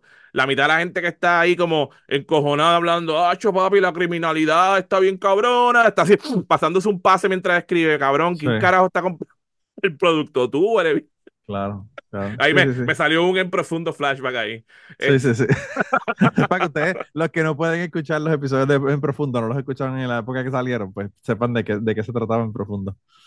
Eh, eh, de En Profundo, mano, de verdad que una de las cosas que más yo todavía sigo y tengo bien presente en este momento, luego de tantos años de En Profundo, es la cuestión de las armas de distracción masiva que ustedes hablaban de, de cómo pues te distraen con un tema y, y, te clavan por el otro lado, ¿verdad? Tú sabes. Eh, y eso yo, ya el concepto yo lo sabía porque yo, o sea, yo tenía un profesor, por ejemplo, que, que es una correlación entre los titulares en los periódicos del chupacabra y los proyectos que no eran, eh, que no eran favorecidos por el pueblo, como el radar de Lajas, por ejemplo. Y cómo cada vez que ah, salía una cuestión de que había una, qué sé yo, una vista pública para el radar de Laja, pues la primera plana no era de eso. La primera plana era el fucking chupacabra tenía 12 gallinas que mató en Yauco. Entonces tú, tú decías como que, puñeta, o sea, las armas de distracción masiva son súper claras y ustedes pues todas las semanas básicamente tenían cuáles eran las armas de distracción masiva. Bueno, y ahora todavía las tenemos. O sea, ahora mismo está Molusco y Chente con el 1.7 millones de dólares que le, supuestamente le, dieron le ofrecieron a Chente y toda la mierda. Que, que, estoy seguro que él lo hizo porque está la noticia del cabrón independientemente. O sea, yo dudo que le hayan, le hayan ofrecido 1.7 millones de dólares. Pero pues tienen el debate de sí, de si no, de Ali, Ali dijo que le ofrecían 15. Entonces, toda esa mierda. Y entonces, pues la gente se enfoca en esa pendejada o se enfocan en X, lo que sea, ¿verdad? Eh, hasta, hasta el, qué sé yo, el crimen de Verdejo y, el juicio, todas estas cosas, mientras, como, como decimos, se nos va la vida con, las cosas que están pasando, ¿verdad? Políticamente por debajo de la mesa o, la, venta de playas a, empresarios de, otros países que vienen a construir cosas en la zona marítimo terrestre, o sea, eh, no sé, yo pienso que si, si la gente tuviese acceso a los episodios de En Profundo, sería una, un eye-opener, como dicen los gringos, de darnos cuenta de que estamos en el mismo sitio, cabrón. Seguimos con la misma mierda. Esa es la Yo te tengo que decir que esa es la tragedia de este país. Yo que también estoy investigando ahora cosas para otras cosas. Eh, y eso me pasaba allá. Cuando yo iba a. Yo, yo, mira, gente, colección puertorriqueña, si usted está en Puerto Rico, colección puertorriqueña. Eso es libre y accesible para cualquier ser, humano. Eso está en el recinto de Río Piedra de la Universidad de Puerto Rico. Eso está en el segundo piso de la Biblioteca Lázaro. La colección puertorriqueña tiene todos los periódicos publicados en Puerto Rico allí para uno ver en microficha y demás. Yo que investigo muchas cosas para otras cosas, cuando voy allí empiezo a ver los titulares de hace 20, 20 años, de 20 años de la hora. Pero entonces los 20 años cuando yo iba, que eran 20 años más para atrás, ¿verdad? Eh, ver los titulares es como alucinar, porque es como ver los mismos titulares, los mismos problemas. Eh, mi amantiel estaba diciéndome, ah, Cabrón, tú, mira para allá la violencia como está en este país. Feminicidio. Y tú te lees un periodo del, del 30 y tú dices, es la misma mierda que está pasando ahora. Exacto. Está cabrón. Exacto. Mi maestra, mira para allá la violencia, que ese nene lo mataron. Y yo digo, mamá, yo acabo de venir de, de, ver una noticia del vocero del 87, donde decapitaron a un bebé. Claro. En Puerto Rico, aquí mismo donde tú vives. Tú estás diciendo que eso no pasaba antes. que, de que tú estabas viva cuando pasó. ¿Cómo que tú no te acuerdas qué pasó? Estamos hablando de la nostalgia y de cómo, y cómo nos acordamos de lo bueno y no de lo malo, ¿verdad? Eh, exacto, eso estábamos hablando en el pre-show. Eh, eh, ah, que fulano, ah, este, el, ah, diablo, que, que, que, que malversación de fondo. Vete, vete para atrás que están hablando. Bueno, el, tema de ahora, la escuela. El tema, mientras estemos, como, como dicen ahora en YouTube, at the time of recording, mientras estamos grabando esto, está pasando en social media que, que está súper bueno. Yo estoy súper pegado a eso. Eso es algo que en profundo estuviera hablando precisamente como que, mira, estuviste peleando con armas de detención masiva y nunca viste que las escuelas que te lo están diciendo desde pues están en canto y están los estudiantes ahora en TikTok enseñándole a Puerto Rico entero y ahora hay gente, ah, diablo, y como quiera le quieren echar la culpa a ellos. Como es una locura total. Te están enseñando como está, ah, eso es que lo vandalizaron ellos. Mire que.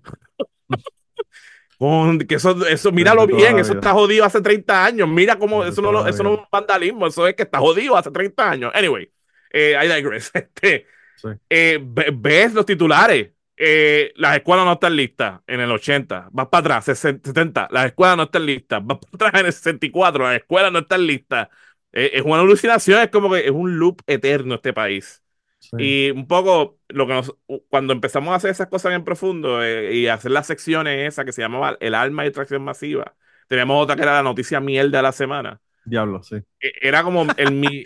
Ahora le llaman. Para, aquel tiempo, este, este, este, término existía en aquel tiempo, pero nosotros no lo usábamos, que era media literacy. Este país necesita media literacy. Necesita entender cómo se hacen los medios, cómo, cómo es que se hace el, el bacalao, tú sabes. Y un poco entender precisamente que hay unos intereses que mueven eh, lo que se publica, lo que no se publica, y los intereses, y un poco nosotros estábamos tratando de decir, mire mientras estamos peleando online por esta pendeja, está pasando esta otra cosa detrás y lo que tú estabas explicando, ¿no? Y eso era una de, de las cosas por las cuales yo insistí en seguir haciendo en profundo hasta, hasta, el, hasta el, episodio 51, que ese fue el chiste, que lo acabamos en el 51 para ponerlo como algo que nunca iba a pasar, claro. como el, estado número 51. Este, y ahí lo acabamos, pero empujamos porque era, eh, fue, nosotros coincidimos con, con la huelga de la universidad cuando Fortuño, que, que fueron cuando estaban empezando a poner estas políticas neoliberales que nos trajeron donde estamos ahora. Eh, eh, eh, todo todo el, lo que siguió las primeras privatizaciones que hizo Hernández Colón, que es otra cosa que nosotros hablábamos todo el tiempo, y, por fin ahora estamos viendo ese discurso on the field, ¿no? Con, con, con esta cuestión de que ahora hay partidos que están tratando de precisamente hablar de. Nos estuvieron haciendo pelear entre estos dos partidos que al final del día todos son responsables de lo mismo porque eh, hablan mierda eh, públicamente, pero detrás de los bastidores se están repartiendo el país detrás tuyo entre ellos mismos. Es como que eh, uno de los ejemplos que usamos era como que ¿sabes quiénes son los dueños de el Teodoro Moscoso? Búscalo para que te enteres, para que veas quiénes estaban ahí y eran hijos prominentes de los dos partidos políticos que no tenían ningún problema con montar un negocio y quedarse con el canto. Mientras tú estabas aquí regándote las vestiduras por ellos. Está cabrón, porque yo, yo el otro día estaba viendo, ¿verdad? Con lo, con lo que mencionas de los nenes en TikTok, hablando de las escuelas de Puerto Rico. La pregunta es, ¿qué hacen con el, con el presupuesto billonario de educación? Y yo estoy seguro que tú te vas a esa colección puertorriqueña y miras las noticias de cuando de cuando el Mesías, ¿verdad? Roselló primero salió y metieron setenta y pico de su gabinete a la, a la, al bote, ¿verdad? Como dicen, a la cárcel. Eh, era lo mismo. El secretario de Educación se robó 5 millones de pesos, por eso lo metieron preso. Ah, pues no solamente lo metieron preso. Hicieron y dijeron que iban a hacer una reforma. Claro, sí. Sobre todo, y, y, qué pasó? El, qué plan pasó? Plan, el plan del plan que decía ah. Ricky Rosselló. porque exacto, dijeron, no, esto nunca había pasado en la historia y ahora vamos a arreglar el Departamento de Educación y se comprometieron. ¿Qué pasó años después con el hijo de Rosselló? ¿Qué pasó con la secretaria de Educación del hijo de Rosselló? Sí, sí, sí, la misma mierda. Le vendieron las escuelas, le dieron cojones de billetes. ¿Y, qué, hicieron? La metieron presa también.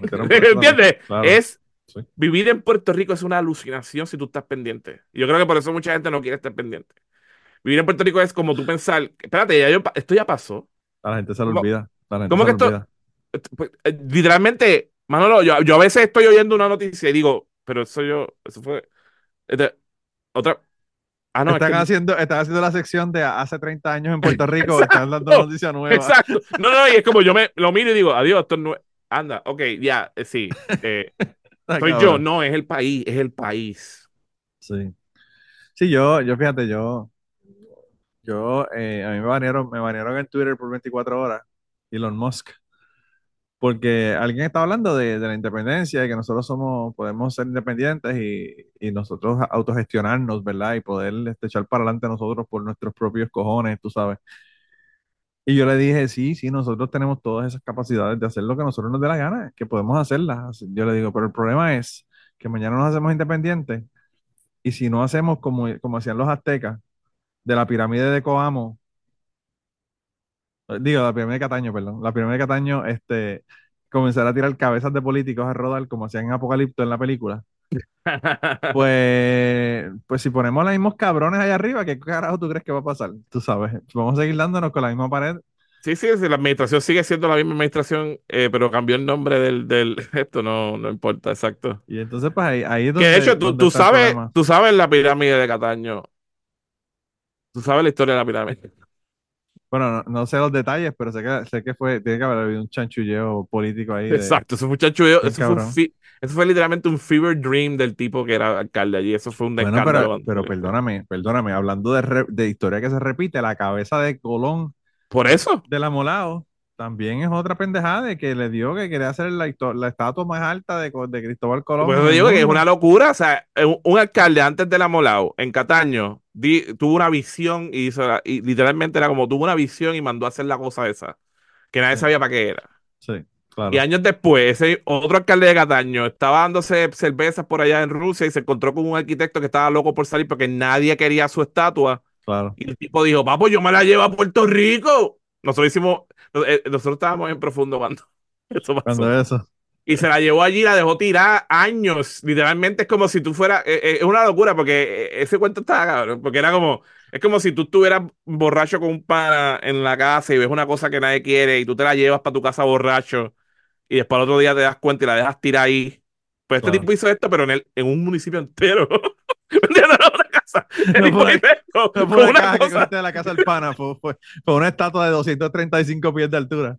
Que, literalmente tuviste que tirar en una esquina allí que cogía como la mitad de tu municipio eh, acostada en el piso, allí haciendo nada. Hasta antes, que antes, de que, antes de que la pusieran, ya estaba, ya estaba con, con óxido, ¿verdad? De, de, de, de haber estado. Allí. Agua, sol y, sereno. Y, me acuerdo que el tipo llegó con ella como que, como que triunfante, ¿no? Como, mira lo que traje, mira lo, su frase, hermano, que la gente que me escuchan que son jóvenes no se acuerdan, su frase era, traigo la cabeza adelante. Literal. Porque se trajo la cabeza de la fucking estatua antes del resto del y se trepó en ella. Eh, ¿Te acuerdas? Él tenía la cabeza en, en, y como un... tenía la cabeza adelante. Una caravana y se trepó en la cabeza así como... Oh, oh, oh, llegué con Colón! Entonces, después se enteró que no podía, la, la, estatua es tan grande y pesada tanto que literalmente era como tipo, eso es un, eso es un pantanal ahí, eso es un deal. Eso no se puede, claro. Iba a ser La, la, la, estatua inclinada de Cataño. y, exacto. y tu municipio está quebrado, no tienes chavo para ni pagar el mantenimiento de la, de, de, la otra locura que hizo el alcalde anterior, lo tuviste que cerrar. No, no, no puedes ni mantener la pirámide del garete esa que está allí.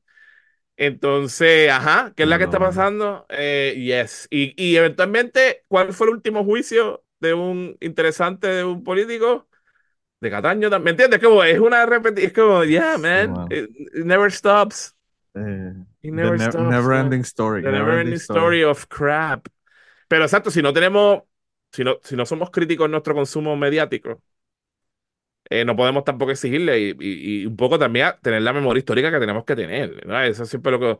Eh, gente mucho más ducha que nosotros ha hablado de esto, de Arcadio con la memoria rota, ¿no? Esto es un, esto es un problema que hemos tenido y, eh, de nuevo, todo, no todo tiempo pasado fue mejor, esto es un problema constante, o sea, que estamos repitiendo porque nunca lo hemos remediado.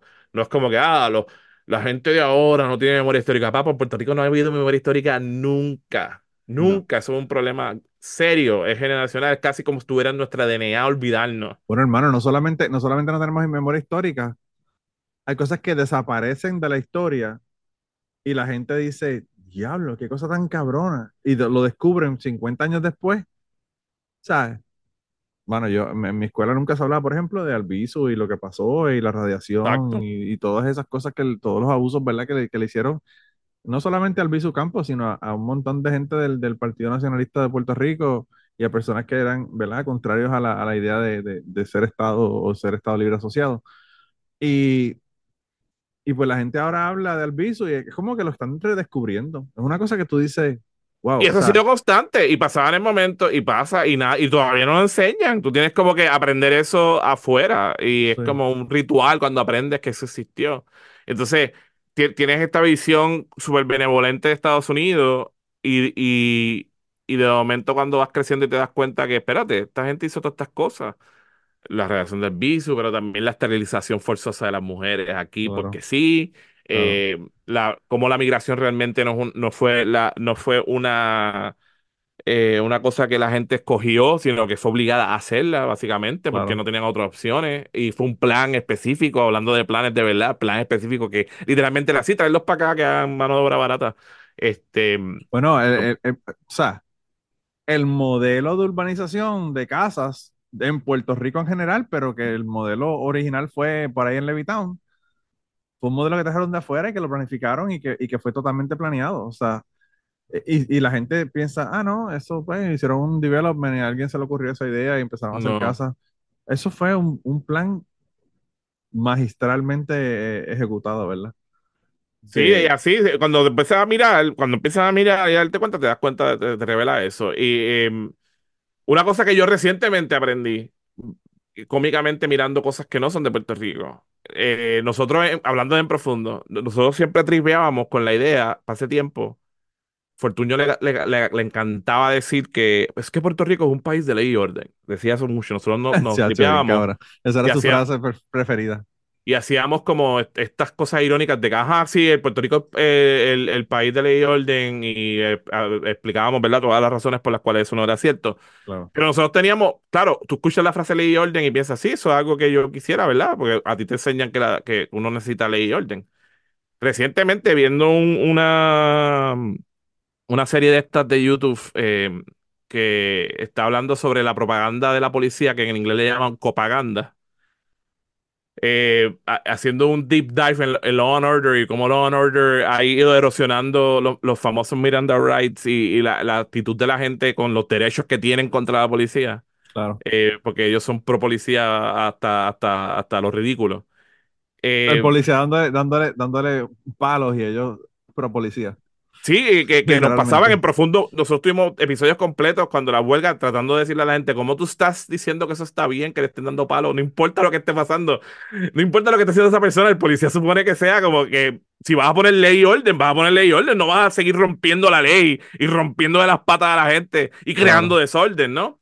Entonces, em, ahí, ahí yo aprendí que ley y orden es un famoso, es un dog whistle, right? Lo que llaman en inglés el dog whistle, que era una manera de hablar de la segregación racial y de racismo. Porque ley y orden lo que estaba implicando era que los que rompen la ley y orden son los negros afroamericanos. Y hay una cita de Nixon, de Nixon, cabrón, cuando está hablando de eso. Que no solamente habla de los negros, sino que literalmente dice puertorriqueños en la corona frase. Cuando está describiendo a la gente que hay que poner en orden y en ley. Que son los negros y los, puerto, y los Puerto Ricans, cabrón. Y está, eh, eh, eso es algo que yo me quedé como, me hizo así como este flashback de. Y como todo making sense, como anda para el carajo. Con razón. Cuán fácil Puerto Rico ha adoptado eso en, en la mente de un montón de gente que dice que tenemos que ser un país de ley y orden cuando eso fue una cosa que Nixon se inventó para poder empezar a hablar y, y, hacer wings racistas a los de la KKK porque quieren eliminar a los negros y a los puertorriqueños. Y literalmente no es que nada más dijo the brown people and the black people. dijo The Blacks and the Puerto Ricans.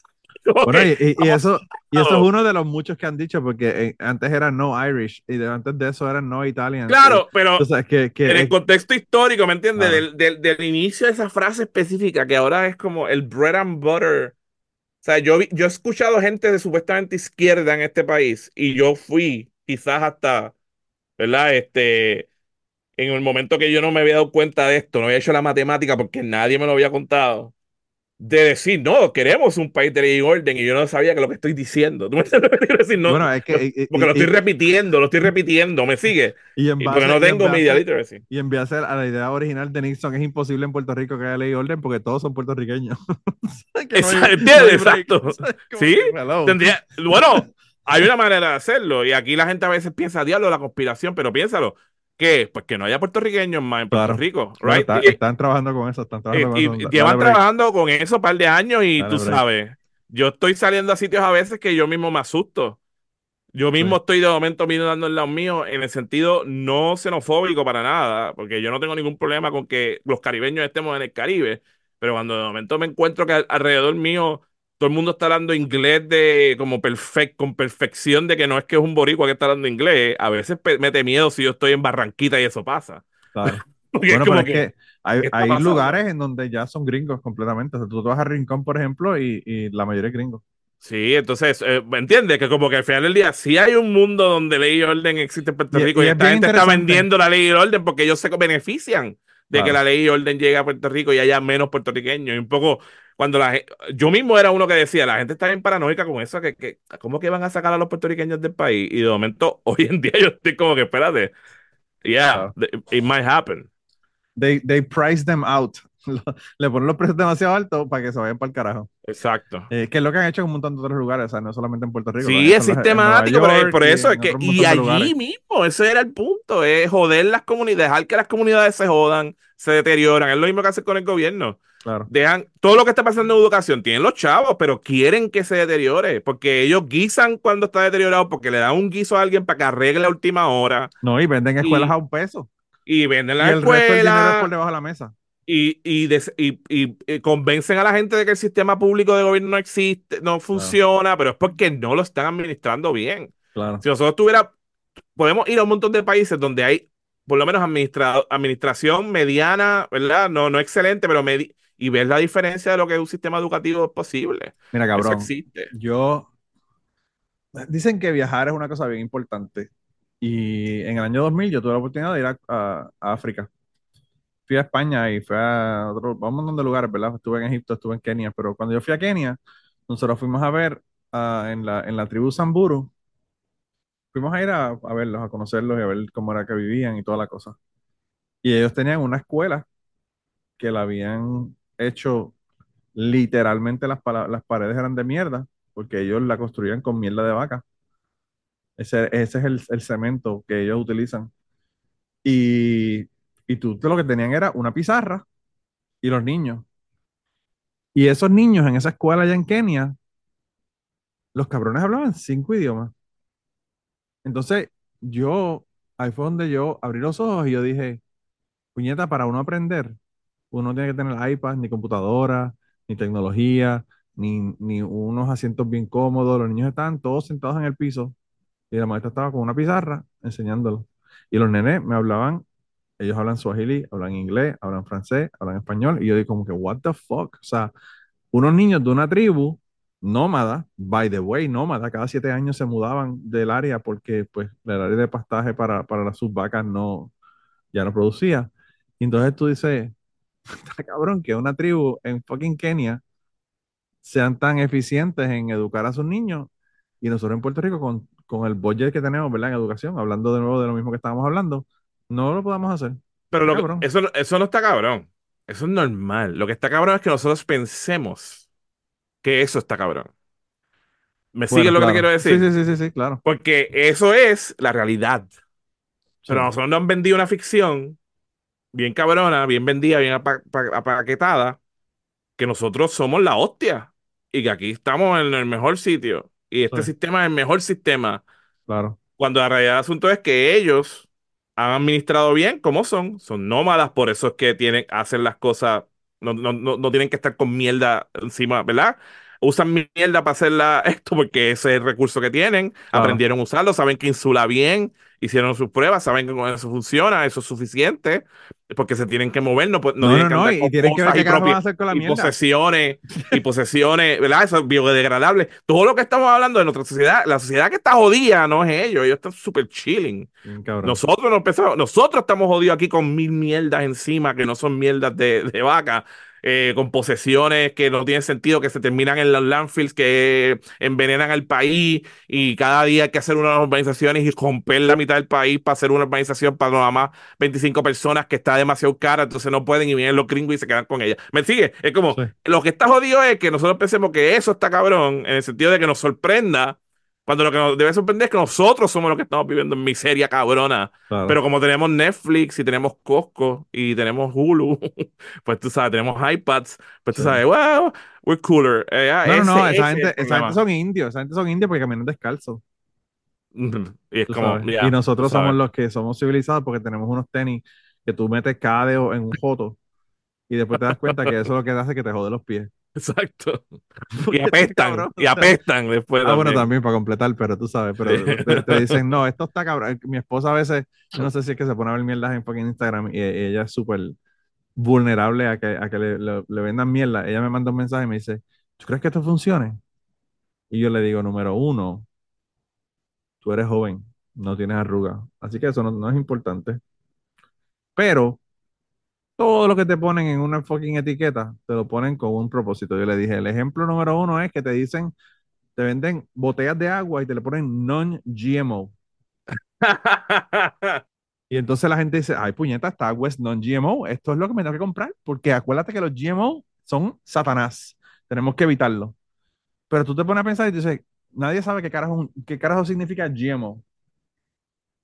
GMO es Genetically Modified Organism el agua no es un organismo, por lo tanto, obviamente, no es, no es, es como, como ponerte en los fucking, en los fucking gummy bears, dicen fat free. Mira, cabrón, los gummy bears son pura azúcar, obviamente son fat free.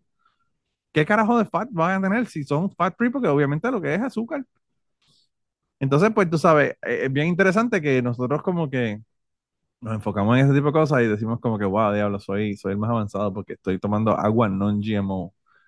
Y el, y el primer problema es que te la estás tomando en una fucking botella de, de agua que va a ser una isla en el Pacífico de plástico.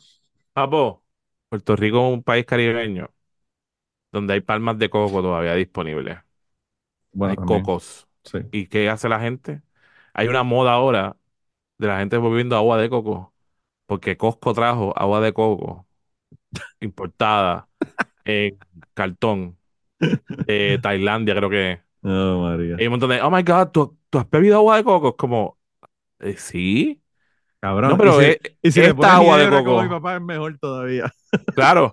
Pero, ¿me entiendes? así de loco estamos que gente prefiere ir a Costco a pagar la caja de, de, agua de cartón que trajeron de Tailandia de agua de coco. Y si cogiera su carro y, qué sé yo, guiara, si está obviamente cerca de una costa, que la mayoría de Puerto Rico lo está, este, Sí, yo creo que no en ningún lugar en Puerto Rico es más de una hora para llegar a la costa. Tú puedes estar en la montaña más cabrona y en una hora llegas a la costa. Vas y, bueno, ¿no quieres treparte tú a tumbarla? Págale a alguien que te la tumbe y, y vas a tener un coco con esa agua que estás bebiendo. Mejor, cabrón, porque no, no lo empaquetaron, no le no tuvieron que poner cartón, exacto. Claro. Los BPA del plástico, tú sabes, toda esa mierda. Luego, lo más probable, tú, aunque tú ibas a una organización, puedes sembrar una planta Vete coco en tu casa. Cabrón, el ser humano está tan cabrón que yo aquí he visto, aquí yo he visto, aquí yo, bueno, el otro, checa mi Twitter. La gente que vaya, mano lo mato en Twitter. Ven y chequen los últimos tweets míos. Tuve que tuitear porque es que yo no pude bregar con el asunto. Yo fui a Publix y cuando llego veo brócoli para la venta. Oh, brócoli, perfecto, en el área de, en el área de vegetales. Brócolis envueltos en plástico, empacados en plástico con un UPC que tú escaneas. Y yo digo, what the fuck, tú sabes. Entonces yo le pongo, le digo, seriously, Publix. Y los tagueo, ¿verdad? En, en, Twitter. Le digo, este, broccoli wrapped in plastic. I said, whoever makes the sustainability decisions in your company needs to be fired. ¿verdad? 27 minutos después, Publix me manda un mensaje, me dice, we're gonna look into it, bla, bla, bla, dice, Yo estoy seguro que se lo pasaron por el culo. Lo están haciendo damage control. Pero puñeta, o sea, ¿a quién se le ocurre venderte un fucking guineo envuelto en plástico, cabrón? Si ya tiene el fucking paquete. Los guineos vienen empaquetados de fábrica, tú sabes.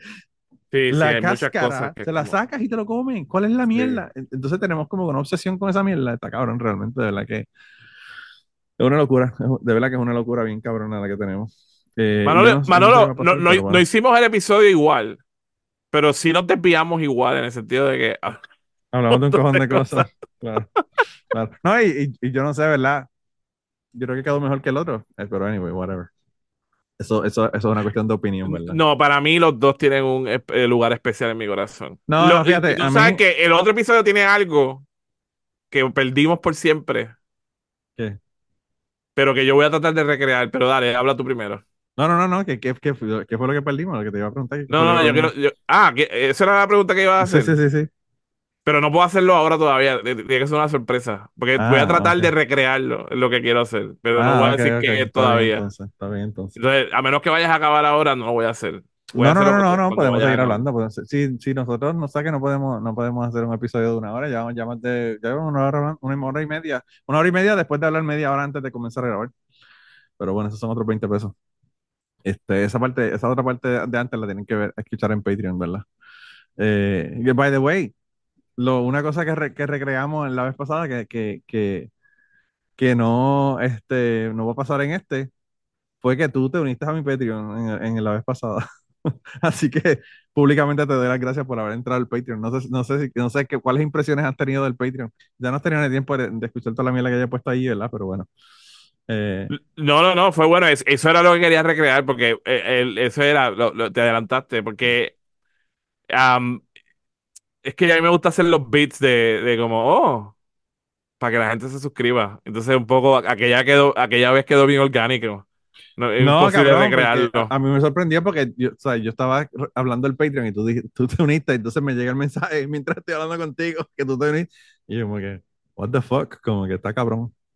Eh, sí, porque la, idea, la idea fue que a mí me gusta siempre recordarle a, a las personas que hacen podcast y demás cuando soy invitado, este, recordarles que tienen que hacer los call to action para que puedan cobrar. Entonces, un poco para, traerlos al chiste como fue, porque era, era como, fue como un skit que hice sorpresivo que se sorprendió a Manolo, que era como, y yo solo suelo hacer a otras personas, que yo empiezo. Cuando él, se está despidiendo, pues yo, él habla de Patreon y digo, oye, pero ¿qué es eso de Patreon? Como si yo nunca escuchado Patreon. Claro, sí, como poco, él se está riendo y yo estoy diciendo, ah, sí, ¿dónde voy? Y entonces yo, él piensa que yo estoy haciendo un skit que I'm doing, estoy haciendo un skit, pero literalmente mientras lo estaba haciendo, yo estaba haciéndolo y me suscribí. Como para venderle el skit completo y eventualmente estaba como, Dios, espérate, tú de verdad. Y un poco, pues, nada, nosotros estamos aquí recordándonos del chiste para nosotros mismos. Ustedes se lo perdieron, estuvo bien cómico para nosotros. Quizás ustedes hubieran hecho roll ahí si no les importara. yo, estaba seguro que tú hiciste el beat y, el segundo mes no lo ibas a pagar, pero te quedaste, así que... No, claro, pero... pero, pero, de hecho, sí, yo me, yo me compro... Y yo te lo dije aquella vez, eso es algo que yo estaba hace tiempo por hacer, yo, yo consumo cucubano, eh, porque ahora, bueno, tú me, tú me das las flores, yo doy las flores para atrás. Yo te había dicho en aquel episodio que sí, tú piensas que yo soy de los primeros, bla, bla, bla, bla, I don't give a fuck. Gracias por pensar eso. Somos un montón de gente, pero anyway, al final del día, yo siempre me sentía, me he sentido súper contento con que tú, porque parte de nosotros hacer todas esas cosas era que yo quería que hubiera gente haciendo sus propias cosas, era como demostrar, mira, lo que tú dijiste, o sea, escucharte a ti a decir constantemente, yo sentí que yo podía hacer esto porque estos mediocres estaban haciendo una mediocridad, yo sé que tú no dices eso, pero eso soy yo, know what I mean. Este, este, este, el estándar era tan bajito que yo también lo podía hacer. Eso era lo que yo quería hacer, eso, eso, era lo que yo quería fomentar. ¿no? la posibilidad tecnológica es tan bajita, ¿no? En la, en la barra está en el piso, claro que lo puedo hacer yo también.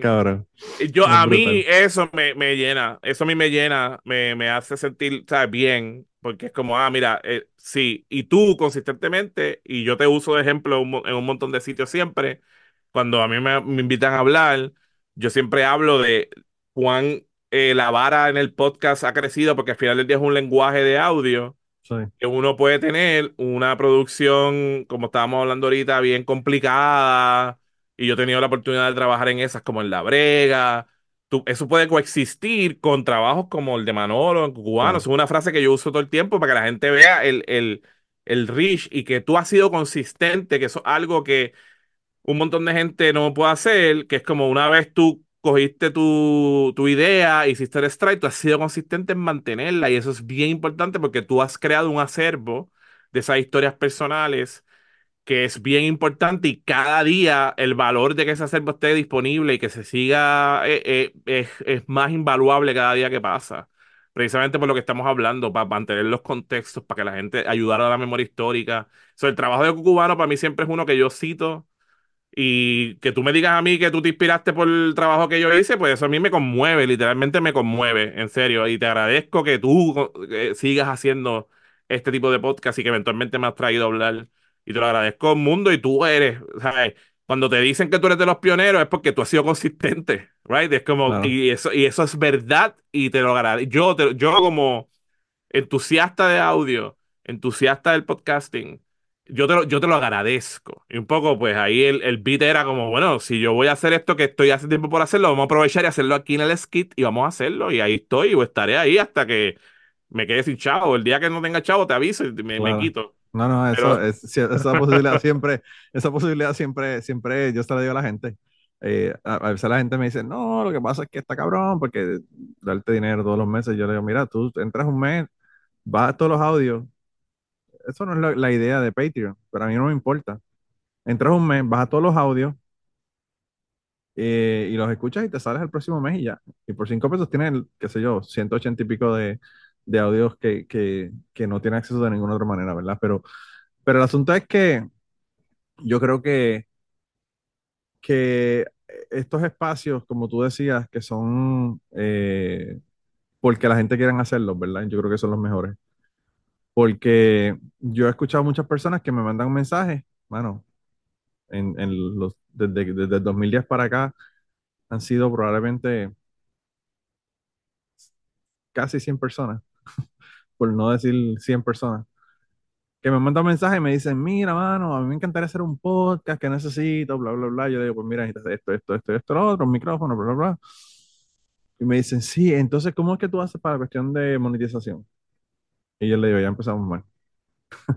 ya empezamos mal porque tú, yo creo que lo que nos contaste hoy es el mejor ejemplo.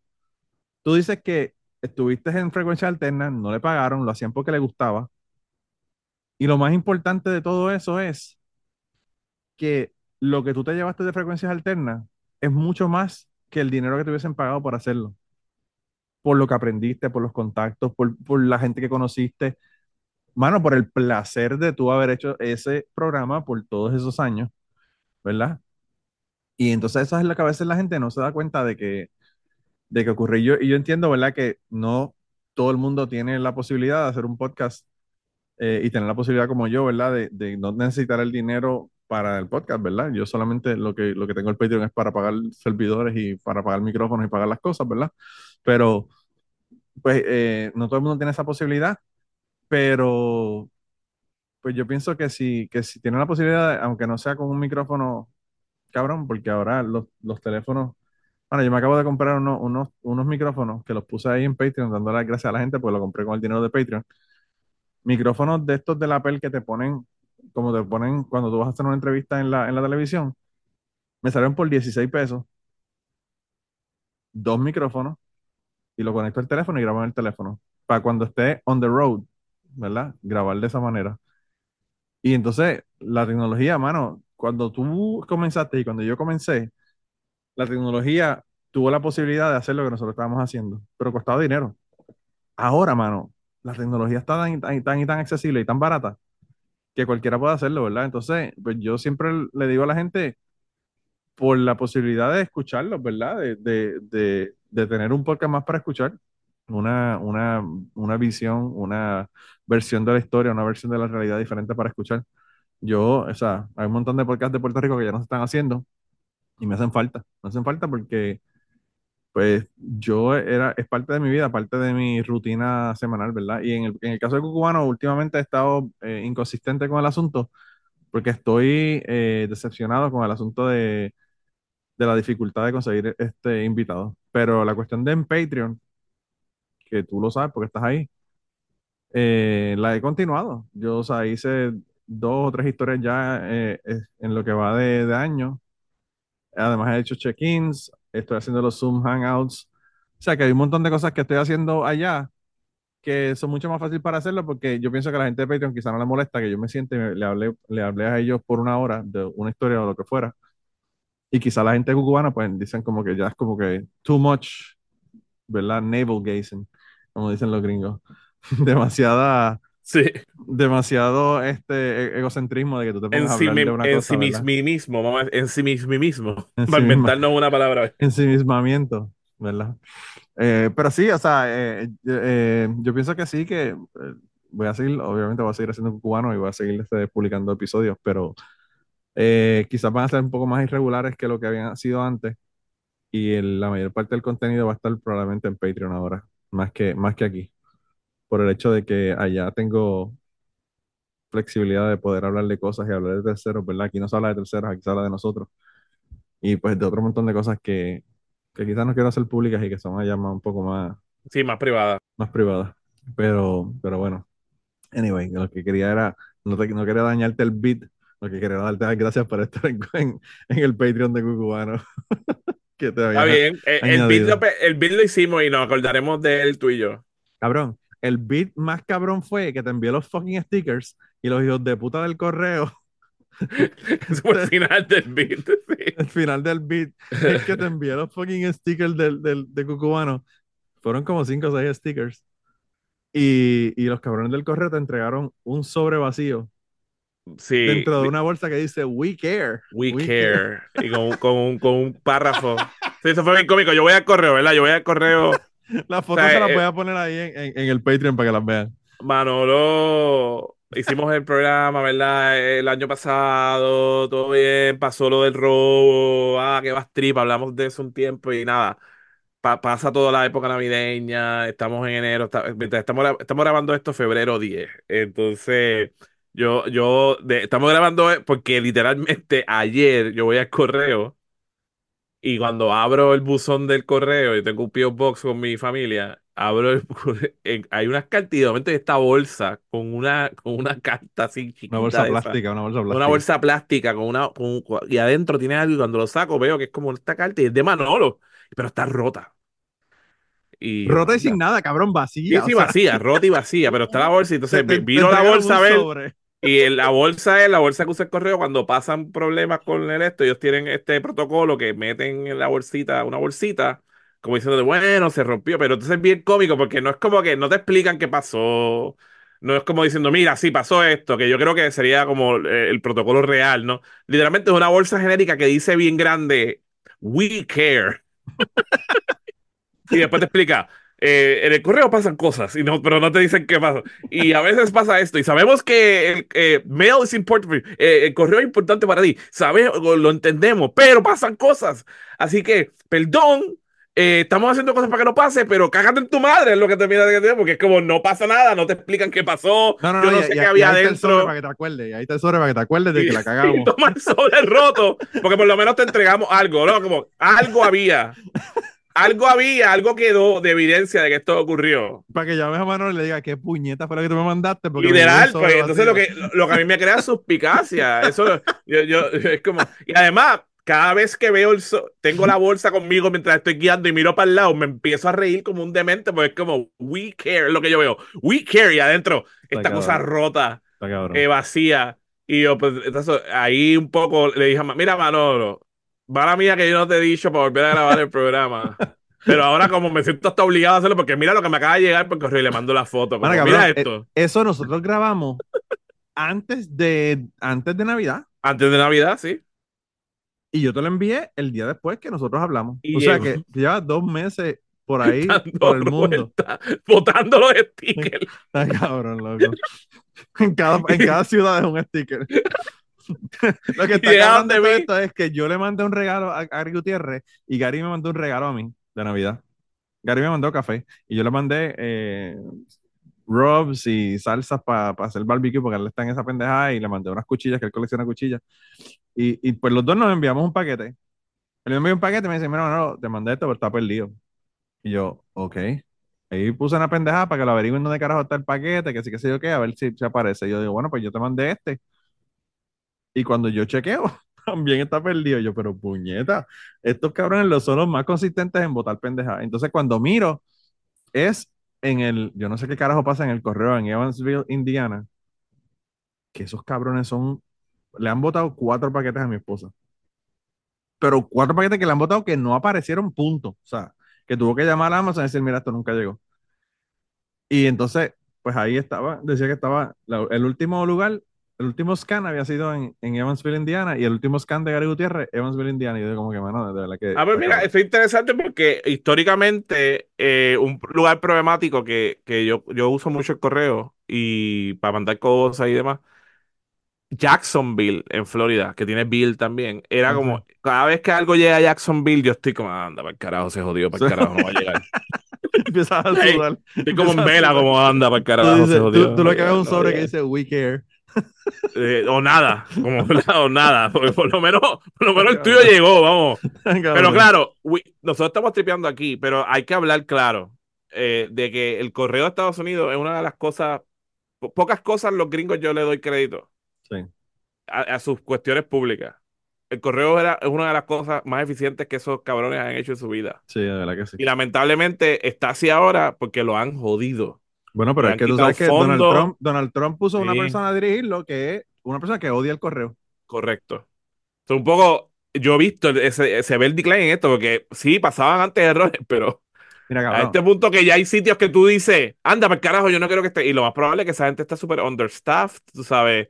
Y no, no, no pueden. son, yo le mandé, son obreros y que están jodidos y pues, un poco pues, ¿qué vamos a hacer?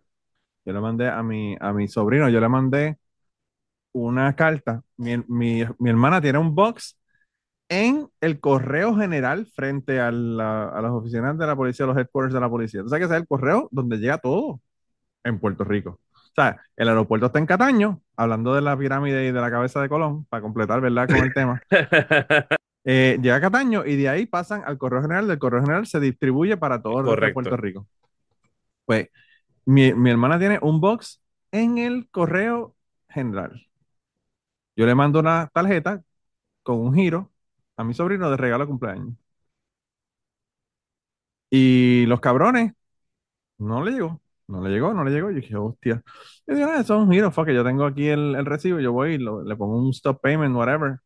Obviamente el stop payment te cuesta 30 dólares, eso tampoco es gratis. Le pongo el stop payment al giro, bla, bla, bla. Y yo, ok, perfecto. Pues le puse el stop payment y, y yo dije, pues, a ver qué pasa con la pendeja. Y entonces me devolvieron el dinero, me dijeron que no lo encontraron, que no saben qué pasó con, la pendejada, que sí, que sí, qué, bla, bla, bla. Mi sobrino me dice que no le llegó. Yo, como a las dos o tres semanas después de haber puesto el stop payment y haber recibido el dinero del, correo, me llega la carta de vuelta de mi, de mi sobrino. Y entonces dice, dice, no such address. Y yo digo, cabrón, esto es el correo general. El hijo de puta tenía que sacarlo de la bolsa, caminar a la pared donde tienen todos los boxes y meterla. That's it. Y el cabrón que no encontró la fucking puta dirección. Entonces yo digo, es que esto, es que esto de verdad que es risible. Entonces lo abro, obviamente, perfecto, sin ningún problema, con el giro adentro. Y yo digo, si estos cabrones son tan ineficientes, yo voy a depositar este giro, a ver si me lo pagaron y ahora lo cobro de nuevo. Deposité el giro y mano, no fueron dos días. Los cabrones me mandaron un mensaje diciéndome que, por favor que le pagara los 100 pesos. porque porque el, eh, le habían depositado el giro que yo había puesto un stop payment. Y lo, y lo, pagaron. O sea, el stop payment fue este stop payment. Porque si lo hubiesen puesto un stop payment verdad, no lo hubiesen podido depositar. Me hubiesen dicho a mí, mira, esto no se, claro, no se puede, sí. Pues, pues, esa es la historia. Entonces, como yo soy boricua y los boricuas siempre estamos viendo si nos podemos salir con la nuestra. Ajá, ajá. Pues traté, pero no pude, tengo que pagar los fucking 100 pesos de nuevo. No, pero eso, es buen, eso, eso, se llama, eso, eso que tú hiciste tiene un una terminología dentro de los círculos de eh, servicio al cliente y calidad. Eso es un, un stress test ah, del sistema ahí. Yo pensé que, yo ¿Eh? pensé que había sido una joseaduría, una joseaduría. No, e-, ese es nuestro término acá. eh, pero si acaso, ¿verdad? Tú estabas haciendo un stress test. Tú estabas viendo qué, qué pasa con el sistema cuando lo llevo al estrés. Ah, mira, it's failing. Te estás haciendo un favor. Eh, corrige. corrige lo que el examen acaba de. Te mandan la carta para atrás porque no encuentran dentro del mismo edificio dónde es que lo van a meter en el que es roto. Pero pues tú sabes, este, el giro cuando lo, lo cobran, pues ahí sí que enseguida lo, lo bregan, está cabrón. Pero hermano, yo creo que ya hemos llegado al final, llevamos dos horas aquí, así que yo creo que esto va a salir también fucking dos, dos ah, no sé, quizás lo ponga completo, porque la gente este, aguanta. Eh, yo creo que como, como servicio a que un medio hablamos un poquito en profundo, déjalo entero, como era en profundo. Yo, yo tenía episodios de tres horas y media. Ya lo Ustedes eran los precursores de Joe Rogan. Definitivamente que sí. Antes de Joe Rogan, ustedes estaban haciendo episodios de tres horas y media. Sí, mucho antes. Sí, diablo. Pero anyway, yo lo que realmente quiero agradecerte es que te hayas sentado conmigo y hayas metido dos horas más porque, pues, mano, uno, la gente puede decir, se perdió eso para el carajo, yo no voy a sentarme contigo de nuevo y, pues qué bueno que pudiste venir aquí y, y mano, que la gente escuchó el cuento de, En Profundo y de, y de Frecuencias Alternas, que como te dije, yo pienso que eh, es uno de los programas más importantes de radio en Puerto Rico en el sentido de que dio un espacio a unas cosas que no habían, que no estaban disponibles en ningún otro lado. Así que sabes que esta es tu casa, cuando quieras venir, date la vuelta por aquí y, nada, nos seguimos contactando por ahí por Patreon y te voy a mandar unos, unos stickers, veremos a ver si llegan otra, otra bolsa de WeCare en junio que te dicen, mira, este también. No, pero va, siendo, voy a ser kind, por, eso que te digo que yo sé que son obreros y obreras que la están pasando no muy bien. Eh, obviamente todos los problemas que tiene el correo entre lo que, lo que han hecho las administraciones, específicamente la de Trump, y también el estrés que le ha hecho Amazon. Eh, los dos culpables aquí son Jeff Bezos y Trump, son los culpables de que el correo está de que ¿Cuál de los dos más mierda de ser humano? ¿Cuál de los dos más mierda de ser humano? Eh, obviamente lo mandaste en Navidad y Navidad es como el flujo más grande, tú sabes, como los problemas se multiplican y por eso es que puede pasar algo así que se tarde tanto para llegar al encanto, literalmente. Eh, como me vamos a mandar los stickers ahora en, en este low season, espero poder mandarte la foto triunfante de... la voy está llegando. Voy a esperar, voy a esperar el miércoles porque ahora está San Valentín y puede que haya también ah, sí, corriendo. Sí, Así que antes de entre San Valentín y las madres, tengo que ir rápido enviarle. Literal, exacto, la ventana de no, no, no. Ay, cabrón. Está brutal. Ah, diablo, gente, de verdad que la pasé cabrón contigo. Eh, a la gente que están escuchándonos, eh, quizás la semana que viene haya episodio, quizás no, veremos a ver hablaste de Patreon un montón y qué sé yo, la memoria se me va. ¿Cómo es eso? ¿Cómo es que funciona lo de Patreon? ¿Qué tengo que hacer? Patreon.com pleca o diagonal, como ustedes le quieran llamar, mano lo mato. Allá van y entran en Patreon.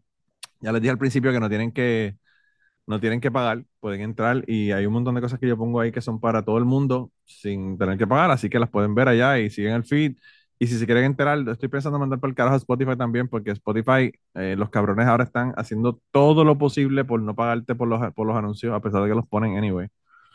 Así que sigo con mi odio a Spotify. Eh, ahora más que nunca, le está robando chavos también a los artistas. Eso es otra, no, mano, está cabrón. O sea, esta gente, Spotify al principio te decían, ok, vamos a hacer por cada mil, mil downloads, te vamos a dar, qué sé yo, creo que eran 10, 11 dólares, una cosa así. Y yo dije, bueno, está chévere. Y, así yo hice un montón de dinero. Entonces después dijeron, ok, vamos a hacerlo, pero tienes que tener 100 personas que te escuchen a través de Spotify. Y yo dije, 100 personas que me escuchan a través de Spotify, perfecto, pues eso yo también lo tengo, no hay ningún problema. Tengo que tener un episodio en los últimos 60, 60 días y, y 100 personas que me escuchan en Spotify. Y yo dije, perfecto. Y seguía cogiendo dinero, obviamente, porque cumplía los dos requisitos. Pues ahora, los cabrones te pusieron que tienes que tener mil personas que te escuchen por Spotify en vez de 100. O sea que lo que pasa es que se dieron cuenta de que todavía estaban pagando demasiado dinero a la gente y empezaron a poner más limitaciones, más limitaciones, más limitaciones. Y la mayor parte de la gente mía, como yo comencé antes de Spotify, me escuchan por a través de Apple Podcast. Entonces, pues ya tú sabes. Pero como quiera, no vayan a fucking Spotify, aunque yo no reciba vayan dinero. a patreon.com pleca pleca eh, diagonal. diagonal. No. Patreon.com pero me gusta eso del pleca. Yo no sabía lo del pleca y rápido pienso en placa, placa, pleca, pleca. Ok. Patreon.com diagonal. Manolo Matos. Manolo Matos. Sí. Hagan como yo hice. Vayan allí Y puede ser gratis, pero si tienen el disposable income, como dicen los gringos y otros anglosajones, se aprovechen porque mantienen la posibilidad de que sigan habiendo más cucubanos que son necesarios. No, no solamente eso también, sino que, esa eh, cinco pesos la gente se va a porque si se lo, se lo gastan en un café. O en dos cafés en una cafetería. Entonces, pues yo lo que pienso es que si usted piensa que una, un check-in de una hora, le, le, pagar 1.25 por él eh, no, es, no es demasiado, pues vayan allá y son 5 pesos. Le aseguro, le aseguro que por lo menos van a tener 5 cosas de contenido al mes. Y hay veces que Agustín de, de Curiosidad Científica me dice, cabrón, déjate mandar un minute que no tengo tiempo para estar escuchando toda esta pendeja que tú estás poniendo. Y es cuando me aburro, ¿verdad? Y empiezo a, empiezo a hablar de lo que... La posibilidad de, de, aburrirse en conjunto, esa es la mejor posibilidad que nos da. Sí, man, bien cabrón, bien cabrón. Hablando de gente que, que hacen delivery y que se volvieron locos en diciembre, Agustín, que trabaja con, con, con una compañía, que no voy a darle el anuncio, una compañía de, de envíos eh, privada, ¿verdad? En este, en, este, en este caso, pero también se estaba volviendo loco en diciembre. Un saludo a él. Y nada, la gente que nos está escuchando, eh, tengo una gente que quiero hablar con ellos, pero pues veremos a ver cuando lleguen, hablo con ellos, así que eh, el episodio viene por ahí en algún momento. Y lo otro que voy a traer del episodio viejo es que yo estoy maquinando algo que lo más probable va a pasar en Cucubano, pero no se lo voy a decir a Manolo todavía, aunque él sabe. ¿En Cucubano? Te lo prometí la otra vez que iba, iba a hacer lo posible para que pasara en Cucubano. Ah, sí, sí, sí, sí, ok, ya, ya, me, acordé, ya me acordé, ya me acordé, ya me acordé. Sí, eso. Eh, lo que estoy haciendo, que lo estoy haciendo súper misterioso. Yo fui más forthcoming. Yo fui más eh, transparente eh, cuando lo dije la otra vez. Pero ya que se perdió ese episodio, me estoy poniendo críptico, tío. Y voy a decir que sabrán y escucharán en algún episodio más adelante. No sé por qué me fui con español. Español, español, sí. Por aquello de, por aquello de, de, la cabeza de Cristóbal Colón que la tienes ganando. Ah, ah, siento que es críptico cuando así hablo así. Como es más críptico todavía si hago el acentito este, tío. Sí. Ah, pero anyway, nada, gente, se cuida un montón. Eh, espero que hayan llegado hasta aquí, al final y nada, nos vemos en Patreon y la próxima vez que le publique un episodio, así que nada, cuídense un montón. Gracias por escuchar. Y antes de terminar el podcast del día de hoy, queremos dar las gracias a las personas que nos han ayudado, ¿verdad?, para hacer el podcast posible. Eh, la primera persona que quería agradecerles a Raúl Arnaiz, que me hizo el logo de Cucubano. Eh, Raúl Arnaiz lo consiguen en patreon.com slash Raúl Arnaiz y allá pueden ver sus trabajos. Realmente Raúl es tremendo artista. Y además de eso, la canción del podcast la canta Maida Belén con Rafi Lina en la guitarra y Kike Domenech en el 4. Queremos darle las gracias también a ellos por permitirnos utilizar la canción para el podcast. Además de eso, a mí me consigues en patreon.com slash Manolo Matos o me consigues en Twitter como Manolo Matos y el podcast lo consigues como Cucubano Pod. Así que por allá nos puedes enviar mensajes, nos puedes decir eh, que nos quieres contar historias, te puedes autoinvitar a participar en el podcast. Siempre estamos buscando invitados nuevos que tengan historias interesantes, así que no, no dudes en llamarnos si tienes una historia que nos quieres contar. Y nada, espero que pasen una semana increíble y nos vemos prontito.